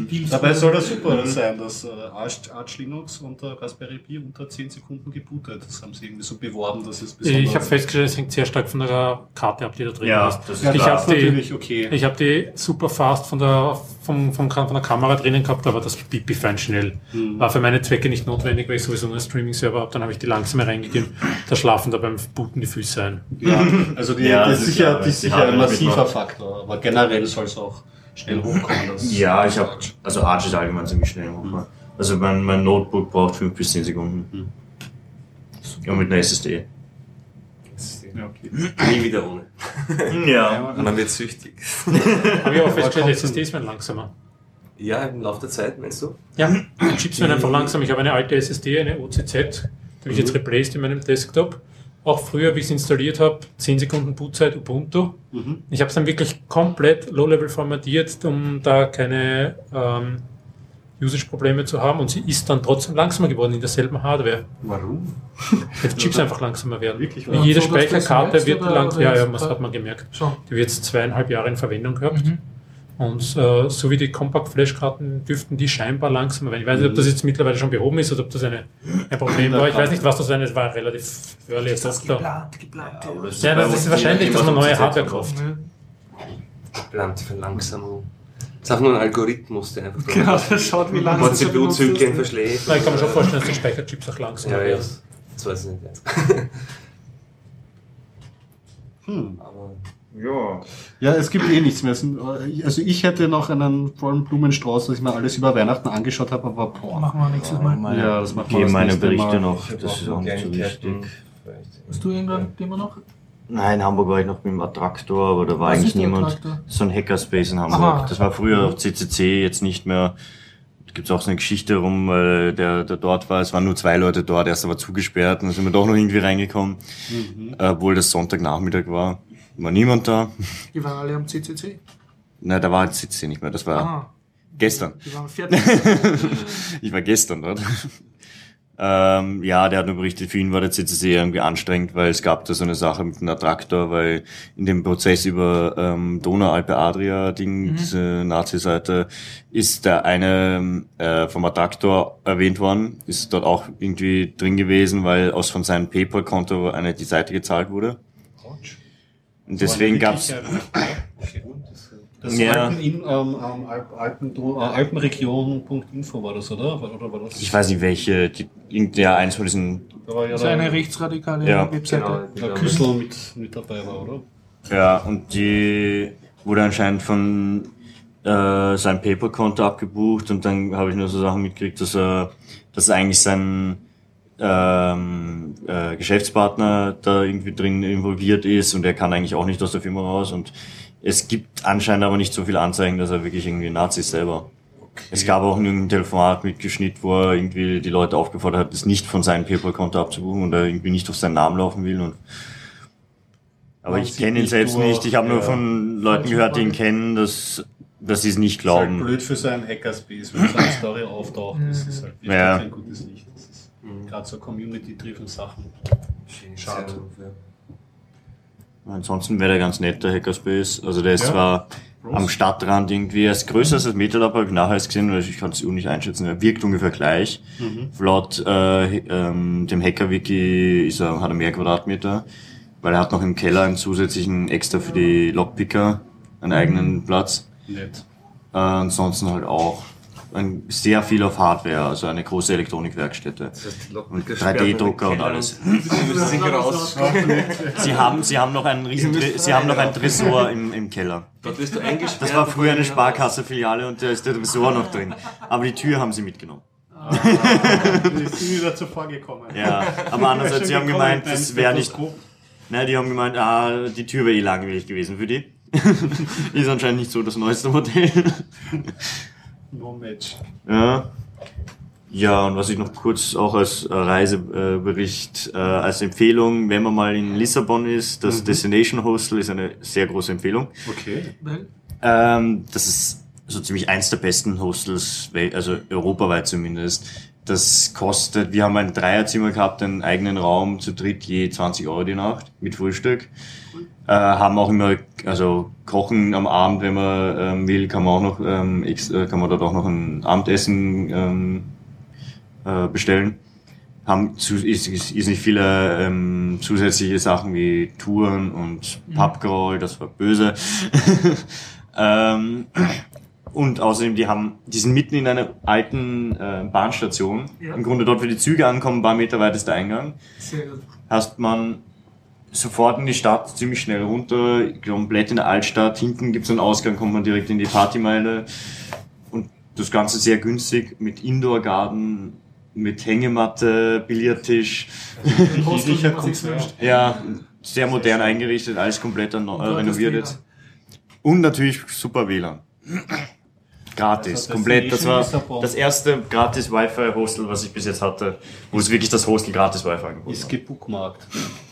Die haben, glaube ich, auch mehrere in, in, in Lissabon. Die haben noch eins, das hat irgendwie eine Dachterrasse mit Sonnenterrasse oben, auch direkt beim Meer. Das heißt, man kann sich irgendwie in die Sonne legen beim Meer auf der Terrasse. Und ein drittes auch noch. Also sie haben ein paar. Luxus. Ziemlich Wir cool. öffnen die Kategorie Biertaucher Reisetipps. Genau. Also Reisetipps. Hamburg ist super, Porto ist super und Lissabon gibt's gute Hostels. Sehr cool. Jo. Wie es im Radioschako heißt, let's wrap it up. Ja. Schön war's. Sehr gefreut. Für mich ist es ja das erste Mal. Ihr hattet ja schon einen, einen Podcast im neuen Jahr.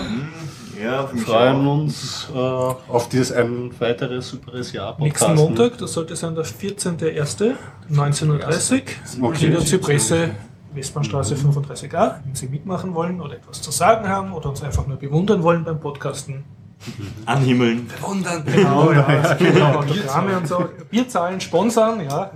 Sie können auch nur das Geld hinterlegen und sich gar nicht blicken lassen. Millionen auf den Tisch legen. Genau. Das wird eine, wir müssen das, müssen das so hypen wie der Peter Molyneux mit seinem Spiel. Das ist eine life-changing experience Genau, oder so. genau. Das, man, ja. Or at least evening changing. Evening changing, definitely evening changing experience. Guaranteed. Deine Abende sicher anders. Bestimmt. Na dann, Ja? Bis zum nächsten Mal. Bis bald. dann. Ja, hallo liebe Hörer und herzlich willkommen zu einer neuen Ausgabe vom Bitcoin Update. Heute leider nur in einfacher Andreas-Besetzung, aber nichtsdestotrotz möchte ich euch einen kurzen Überblick über die aktuellen Geschehnisse in der Bitcoin-Welt geben. Schauen wir uns erst mal gleich auf den Kurs, unsere Hausmeisterthemen. Ähm, wir stehen momentan bei ca. 13,50 Dollar. Es hat sich nicht viel getan in den letzten Wochen. Also wir haben eine ziemlich enge äh, Trading Range äh, rund um äh, 13,30 bis etwa 13,50, 13,60. Nachdem äh, ja einige Indikatoren schon immer nach unten gezeigt haben jetzt für einige Zeit, ist es doch überraschend, dass wir uns zumindest noch gehalten haben. Es ist nicht äh, so wie prognostiziert unter 13 gefallen. Allerdings ähm, haben wir jetzt erstmals seit über einem Jahr den langfristigen Aufwärtstrend, von dem wir schon länger immer gesprochen haben, gebrochen.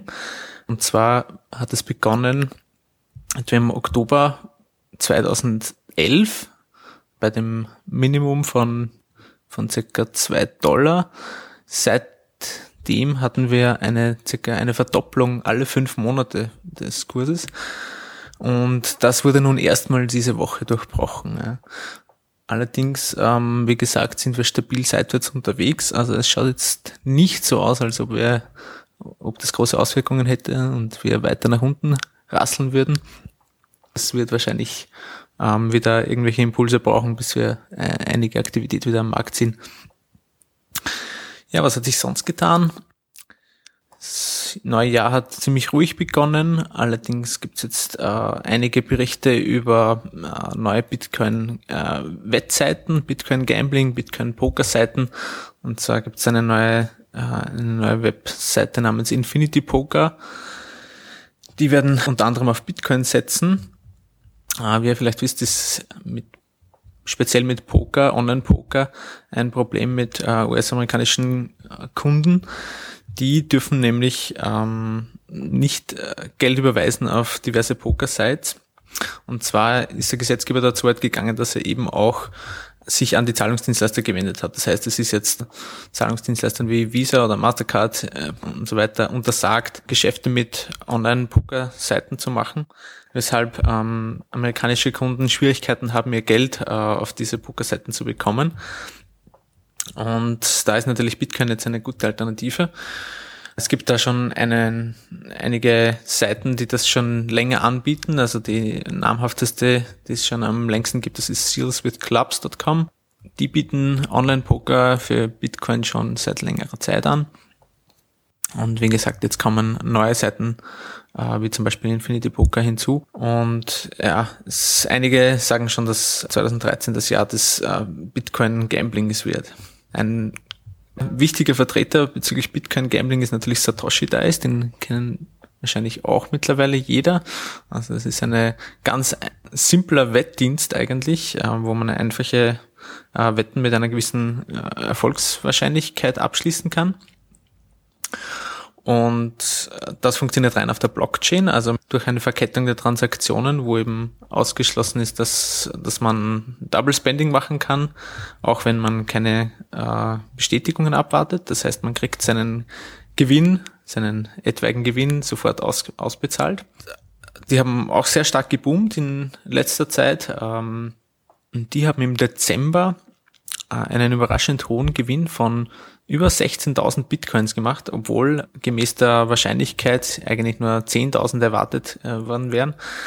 Das Nette an Satoshi Dice ist, dass hier die Statistiken alle öffentlich einsehbar sind. Das heißt, es kann jeder über die Blockchain beziehungsweise auch ein öffentlich äh, zugängliches Google Doc Spreadsheet nachvollziehen, wie viel eingenommen wurde und wie hoch der Gewinn von Satoshi Dice war. Insgesamt haben sie mittlerweile über 33.000 Bitcoins Gewinn gemacht.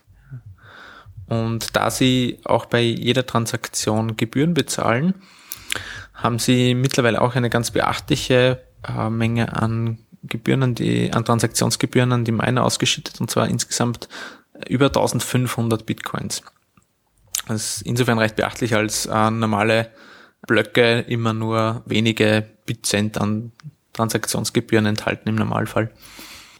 Ja, ansonsten, was hat sich noch getan? Es gibt ein neues äh, Magazin von, eine neue Ausgabe vom Magazin Blink, und zwar die vierte Ausgabe.